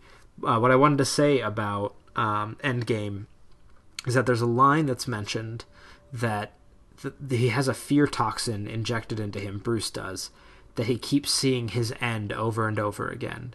And there's this one panel where there's an Alfred who's wearing an eye patch who's like trying to revive him. And then all of a sudden he's, you know, back in the bunker. Something, I don't know, something kind of tells me that maybe something does happen to Alfred. Maybe he loses an eye or something. But what we're seeing with the, you know, Batman's worst fear being the Joker turning his friends all against him. I mean, maybe this is all just a big hallucination. And uh, there's something bigger at play here. That we're actually seeing one of these imaginary deaths. Yes. Interesting. Yeah, that's, I mean, we'll see. That's just kind of how. Because why would they throw in that whole line about the fear toxin? I don't know. It seemed important. You're right. That that that adds a certain layer to the story that we will have to see. All right. But now let's talk about something that I'm super excited about. This will be our last story for the show. But it is that WB uh, has finally announced DC's film slate through 2020, uh, giving us not just, hey, movies are coming out, but they've given us the full titles of what we have. So let's run through a list here. 2016, we got Batman v Superman Dawn of Justice. And then also in 2016, and this is still the most surprising to me, is Suicide Squad. Then in 2017, we're getting Wonder Woman starring Gal Gadot. Uh, shortly after that, in 2017, you have Justice League Part 1, directed by Zack Snyder, with Ben Affleck, Henry Cavill, Amy Adams reprising their roles. Supposedly, Gal Gadot is also there. Then 2018, you have The Flash, starring Ezra Miller. 2018, you have Aquaman, starring Jason Momoa. 2019, we have Shazam, which uh, so far all we know has Dwayne The Rock Johnson as Black Adam. Then 2019, we have Justice League Part 2. 2020, there's Cyborg, starring Ray Fisher. And also in 2020, Green Lantern. And supposedly somewhere between 2016 and 2020, we will also get a Batman standalone and a Superman standalone. Like, where are they going to fit that in? I mean, Well, Mar- at least, at least, I mean, okay, so 2016, you got them both in it, uh-huh. and then the following year. So at this point, by the time Batman v Superman is released, which they've already been filming, so Uh-huh, they, well, they should be wrapping that filming soon. and reportedly they're filming uh, Justice League right after. Yeah. So they're probably not. We're probably not going to see a Batman and Superman solo films until after Justice League One. Right. They they were speculating um, 2019 for the standalone Batman. Okay, so maybe 2018 or 2020 for the standalone Superman, Mm-hmm. but that's still basically one like less than a year apart from him as far as production goes. Yeah, it pretty Unless much. they- It, it seems like they own uh, Henry Cavill and uh, Ben Affleck. Ben Affleck right now. Well, but also they're so they're really far ahead in their production that maybe they can just get a jump on and get these movies. You know, give themselves a little bit of space. I mean, literally, they could they could have separate production teams doing pre-production, Mm-hmm. so that the second Henry Cavill and, and Ben Affleck step off the stage from one movie, they're walking over and starting filming on the next. Yeah, and, and we won't see. I don't think we'll see Zack Snyder directing the next uh, Man of Steel movie or the Batman so? movie. No, I mean, I think if he's doing Justice League and Justice League Two, I don't see him doing Batman. I, I know he he was he's attached to Justice League and Justice at least Justice League is he attached to Justice, League? Justice League as Two, directed by Zack Snyder. Yeah. Okay. Well, I I I could maybe see him if he's going to do another one. It could be um Superman, but I think Batman might get passed on to someone else. which is you know fine. Um, Oh, there's also a story here about Channing Tatum with Gambit, but uh, not not the time, not the time. No. So, all right, Oh, and a Green Lantern reboot. Did we mention that? It, yeah, I mentioned that right at the end, and I think it's really smart to put that at the very end of the spectrum because Mm-hmm. give yourself as much room from the other Green Lantern movie as possible. Yeah. You know, uh, they didn't announce who's starring in that yet, uh, and we don't know which of these characters who are in these movies are going to be in the Justice League. We know for sure we'll have Batman, Superman, and uh, Wonder Woman. We can assume the Flash and Aquaman, and possibly Shazam and Cyborg will show up as well, but we can't be sure. Um, one thing that's, I mean, a lot of this is really interesting what like what are your thoughts with the fact that it's Justice League Part 1 and Justice League Part 2? I think that's sort of arbitrary ways of numbering and you know, they just didn't want to call it Justice League and then Justice League 2. I I I don't know, for some reason I'm right now not getting the feeling that it's going to be one movie split in half. You, you get the feeling that it will be? I don't get the feeling that it will be. yeah. I mean, don't. I, I think there will be a there will be a very common thread, whether it's a, a threat or something that that ties these two together in a really big way. Yeah, I mean, between you only have you have two years between them, and the only thing that's happening between them is the Flash and Aquaman. And Shazam. So, and and Shazam, um, assuming Shazam actually does come before Justice League, it just says they're on the same year, not that they're That's true. We don't know. you know that it could be separate stories, and it's also interesting that presumably we're going to see the Flash, Aquaman, and Green Lantern in the Justice League film Uh-huh. and Cyborg. You know, so that we're seeing them at in this at this point, and then we're seeing them in their solo movies, and then we're going to see them back again. So is, is it one of those things where it really is like they've already been pre-established? Here they are becoming a team, and then the solo movies are take place before the Justice League film or after the Justice League film. It, it it's interesting. I'm really curious how they're going to do it story structure wise. Right. There's there's so much unknown with this right now, and I think now over the next couple months we're gonna start getting a picture here because obviously they're not just gonna drop all these names in our lap and then walk away, but they are gonna kind of be a little more. They're gonna be teasing with all of this information because you know they they want to they want to keep our attention. Uh, they definitely have our attention right now. You know, this is very big. Not, I don't think Marvel has even announced everything they're doing through 2020, right? No, no. Yeah. So Another interesting thing in it. this case, it's it's just with the Flash, but it's that at this point, so was it 2014, 2014, 2015, and 20? We'll have like three or four seasons of the Flash, assuming that it makes it that far Mm-hmm. on TV. By the time the Flash movie rolls around, and yet it'll be a completely new, char- you know, new version of the character, new universe. And it, it, for me, have being that I, I plan on watching all the Flash, assuming until it gets completely unwatchable, um, that it'd be weird. It'd be And it's funny thing saying just because I, I'm used to restarts in comic books all the time. They'll be like, well, I'm so used to this Flash. Now I'm going to go see this Flash. Now I'm being invested in this Flash. It's, it's a really stupid argument that I'm trying to make, but it's just interesting that that that they chose to allow a Flash TV show to take off. Mm-hmm. At the same time, they're going to be trying that you know th- this this is I mean TV shows like they, they cost in the thousands of dollars. That that's what it generally takes to make them. Maybe like a million per episode, or or not necessarily per episode. I mean, you got Big Bang Theory, of course, where all the like three of the people make a million dollars or a billion, no million, whatever. But um, you know, Warner Brothers' hope for all of these movies is to make like several hundred million dollars, if not, you know, Justice League is probably going to break the billion dollar mark. oh, absolutely. You know, uh, I can't necessarily say the same. You know, for you know, Batman v Superman probably will too. I don't necessarily know about Wonder Woman or the Flash, or Aquaman, or Green Lantern, even Shazam or Cyborg. Those movies I definitely will make in the millions Oh yeah, Uh, they'll they'll they'll the hundreds good of money. millions. But but it's sort of like you have this TV show, and then you're also trying to make this this this separate you know the same property in a separate form work, and it's just it's just really interesting to me. It's really interesting to me. Yeah, I think I, I think they're going to be okay though. you know, people on the internet react in in the way of, oh, how are they going to pull it off? People are so dumb. People are because you know we like to think that everyone below us is really stupid, but people know, you know, that the comic book characters are not the same as the movie characters.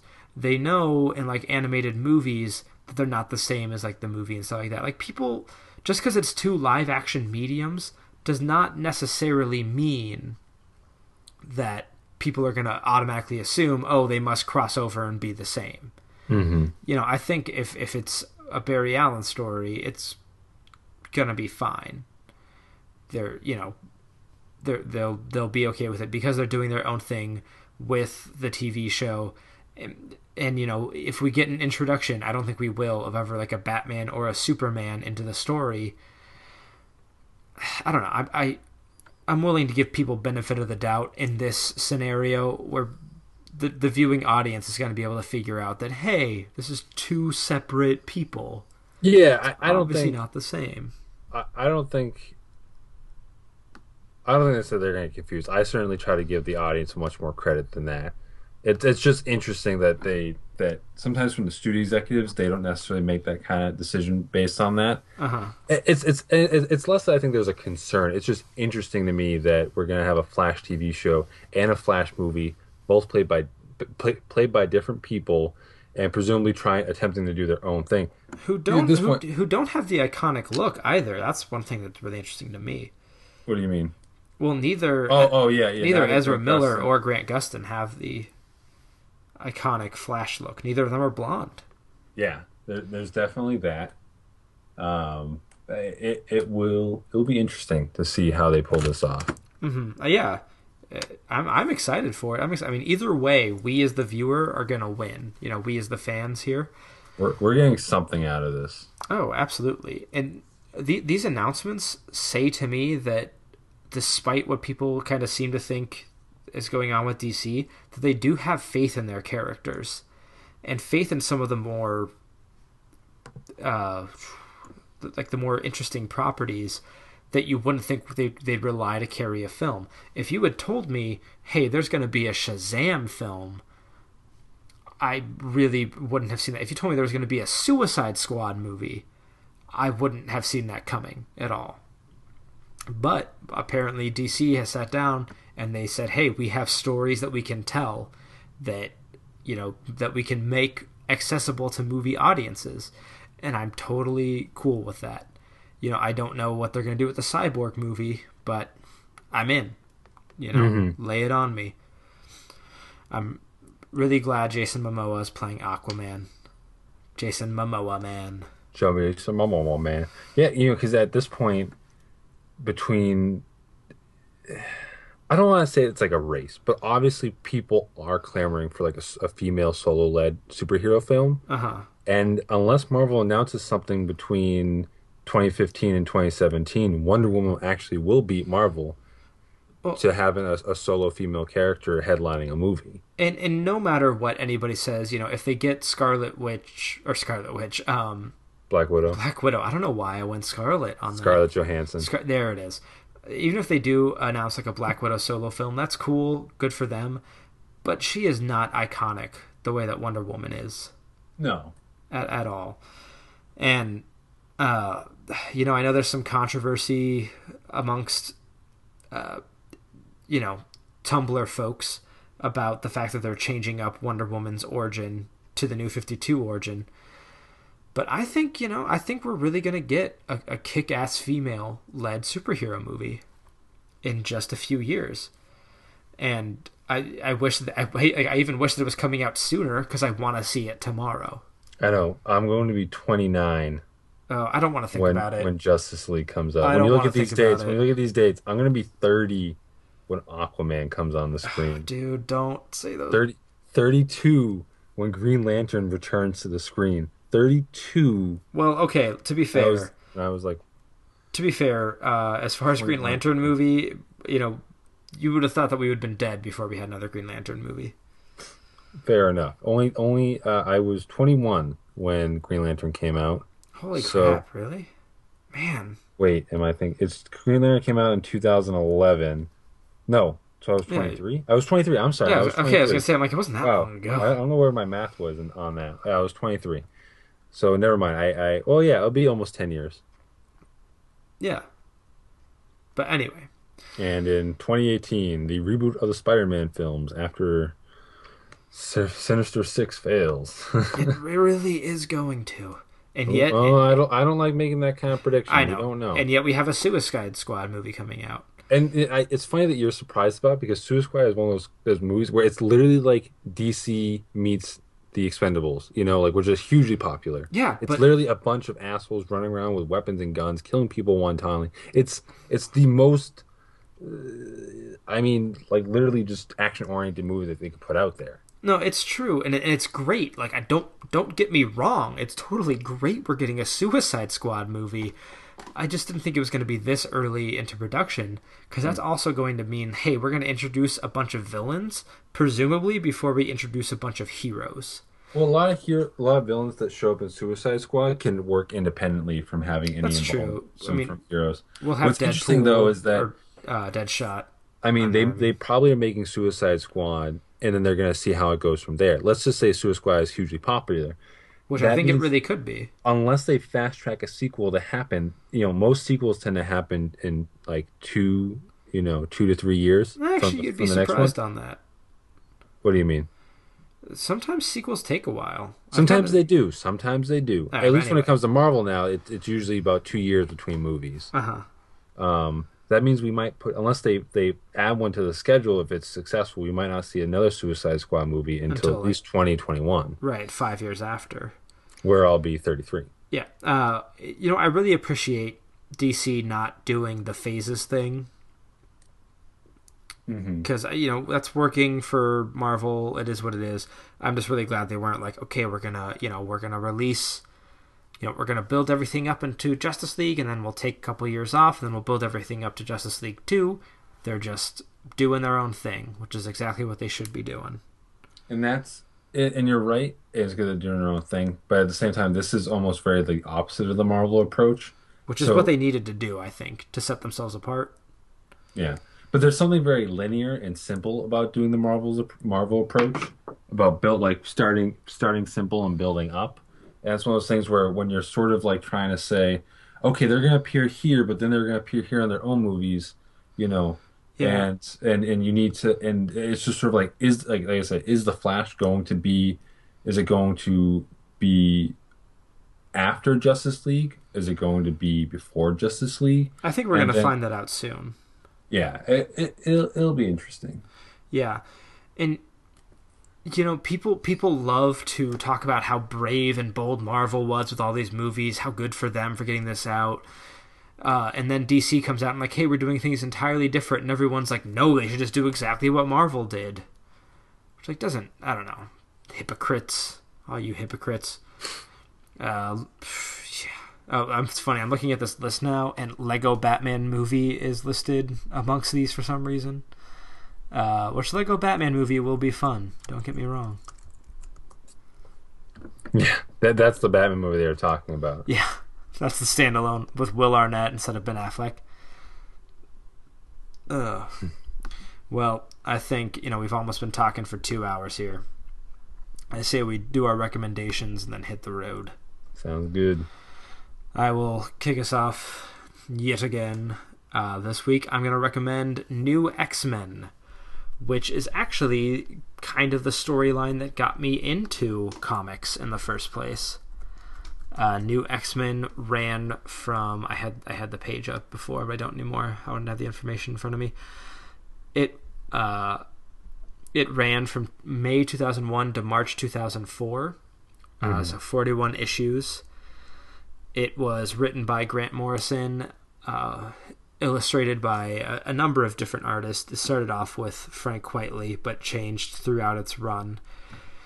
Um, and it, you know, it was this redefinition of the X Men, big time, where they had kind of gotten into this loop of doing the same thing over and over, and when you had you know when you had Grant Morrison take over, he decided to really shake things up.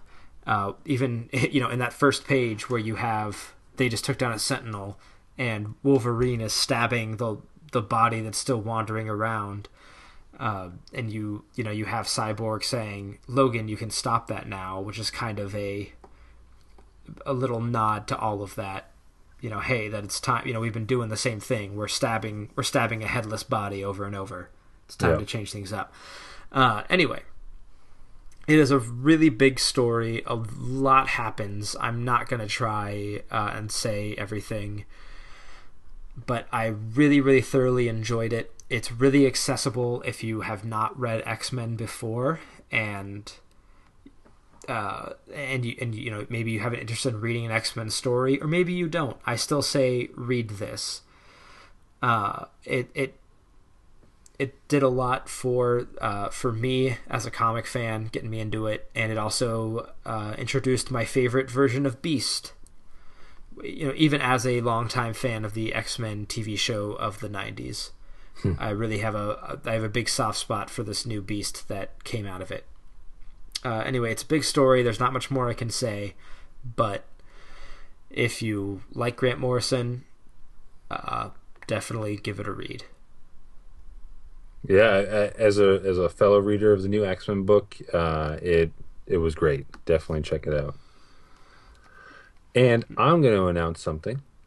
What's that? Not announce something. I'm going to recommend something. I'm Oh. announcing that I, I'm announcing that I'm actually going to recommend something. Uh, oh. Um, Who are you, and what have you done with Nick? oh my god. Anyway, continue. Uh, I'm going to recommend the book uh, Revival by Tim Seeley and Mike Norton. It comes out from Image.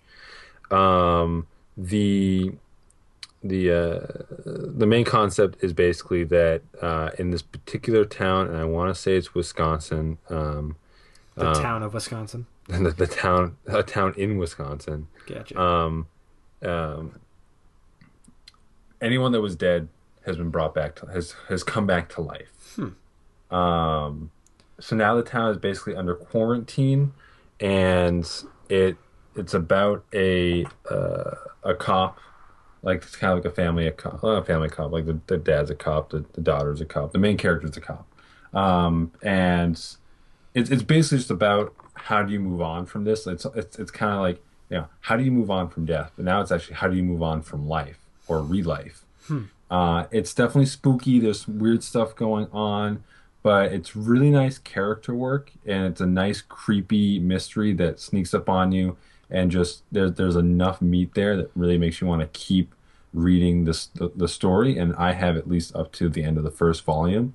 Um, but I, I think that if you like the supernatural, but if you like a very grounded, you know, more focused on the characters type of supernatural, then you'll really dig Revival. Mike Norton's art is very clean, very well defined. Uh, the characters definitely seem to have personality, even if you don't read what they're saying. Um, and you know, you, it's definitely something where you're just like, okay, you've got it's it's like the Lost effect. You've got interesting characters mixed up in a bigger, larger than life story where you you you want to know what the larger than life story really amounts to, but only if the characters you've come to appreciate and like are, are going along with it. so they, they give you they give you that plot hook, but then reel you in with the characters. Exactly, exactly, and that and that's what I think Revival does really well. Um, you know, I, I feel like I, I kind of see it pop up here or there on news sites that like people, you know, it, it's it's it's being recognized for being as good as it is, but I, I felt that it's it's could still deserve an extra push for like maybe the three people that listen to our show. Well, no, Um, very cool. You make me want to check it out. It's it's interesting. I, I think you actually would like it uh, if you wanted to dive into it. Yeah. So, revival, folks. Tim Seeley, Mike Norton from Image. You can get it on Comixology. You can get it in your local comic book shop. The point is to just get it. Good call. Good times. If it's Image, I'll definitely throw my money at it. Well, that is going to do it for us. Thank you for sticking it out with us, folks. We are about to clock in at the two-hour mark, so we will we will say our farewells for the week. Uh, you can always find out more about the show and what other stuff we got going on at heckyeahcomics.com. You can follow us on Twitter at heckyeahcomics or send us an email at heckyeahcomics at gmail.com. You can find me on Twitter at Davluz, and you can find Nick uh, trying to tame ravenous packs of squirrels out in the woods somewhere. I do it all the time, people. Ain't that hard. Ain't, but yeah, well, sure. And as always, folks, if you enjoyed the show, then please tell your friends. And if you hated it, then please tell your enemies. And until next week, goodbye. Later.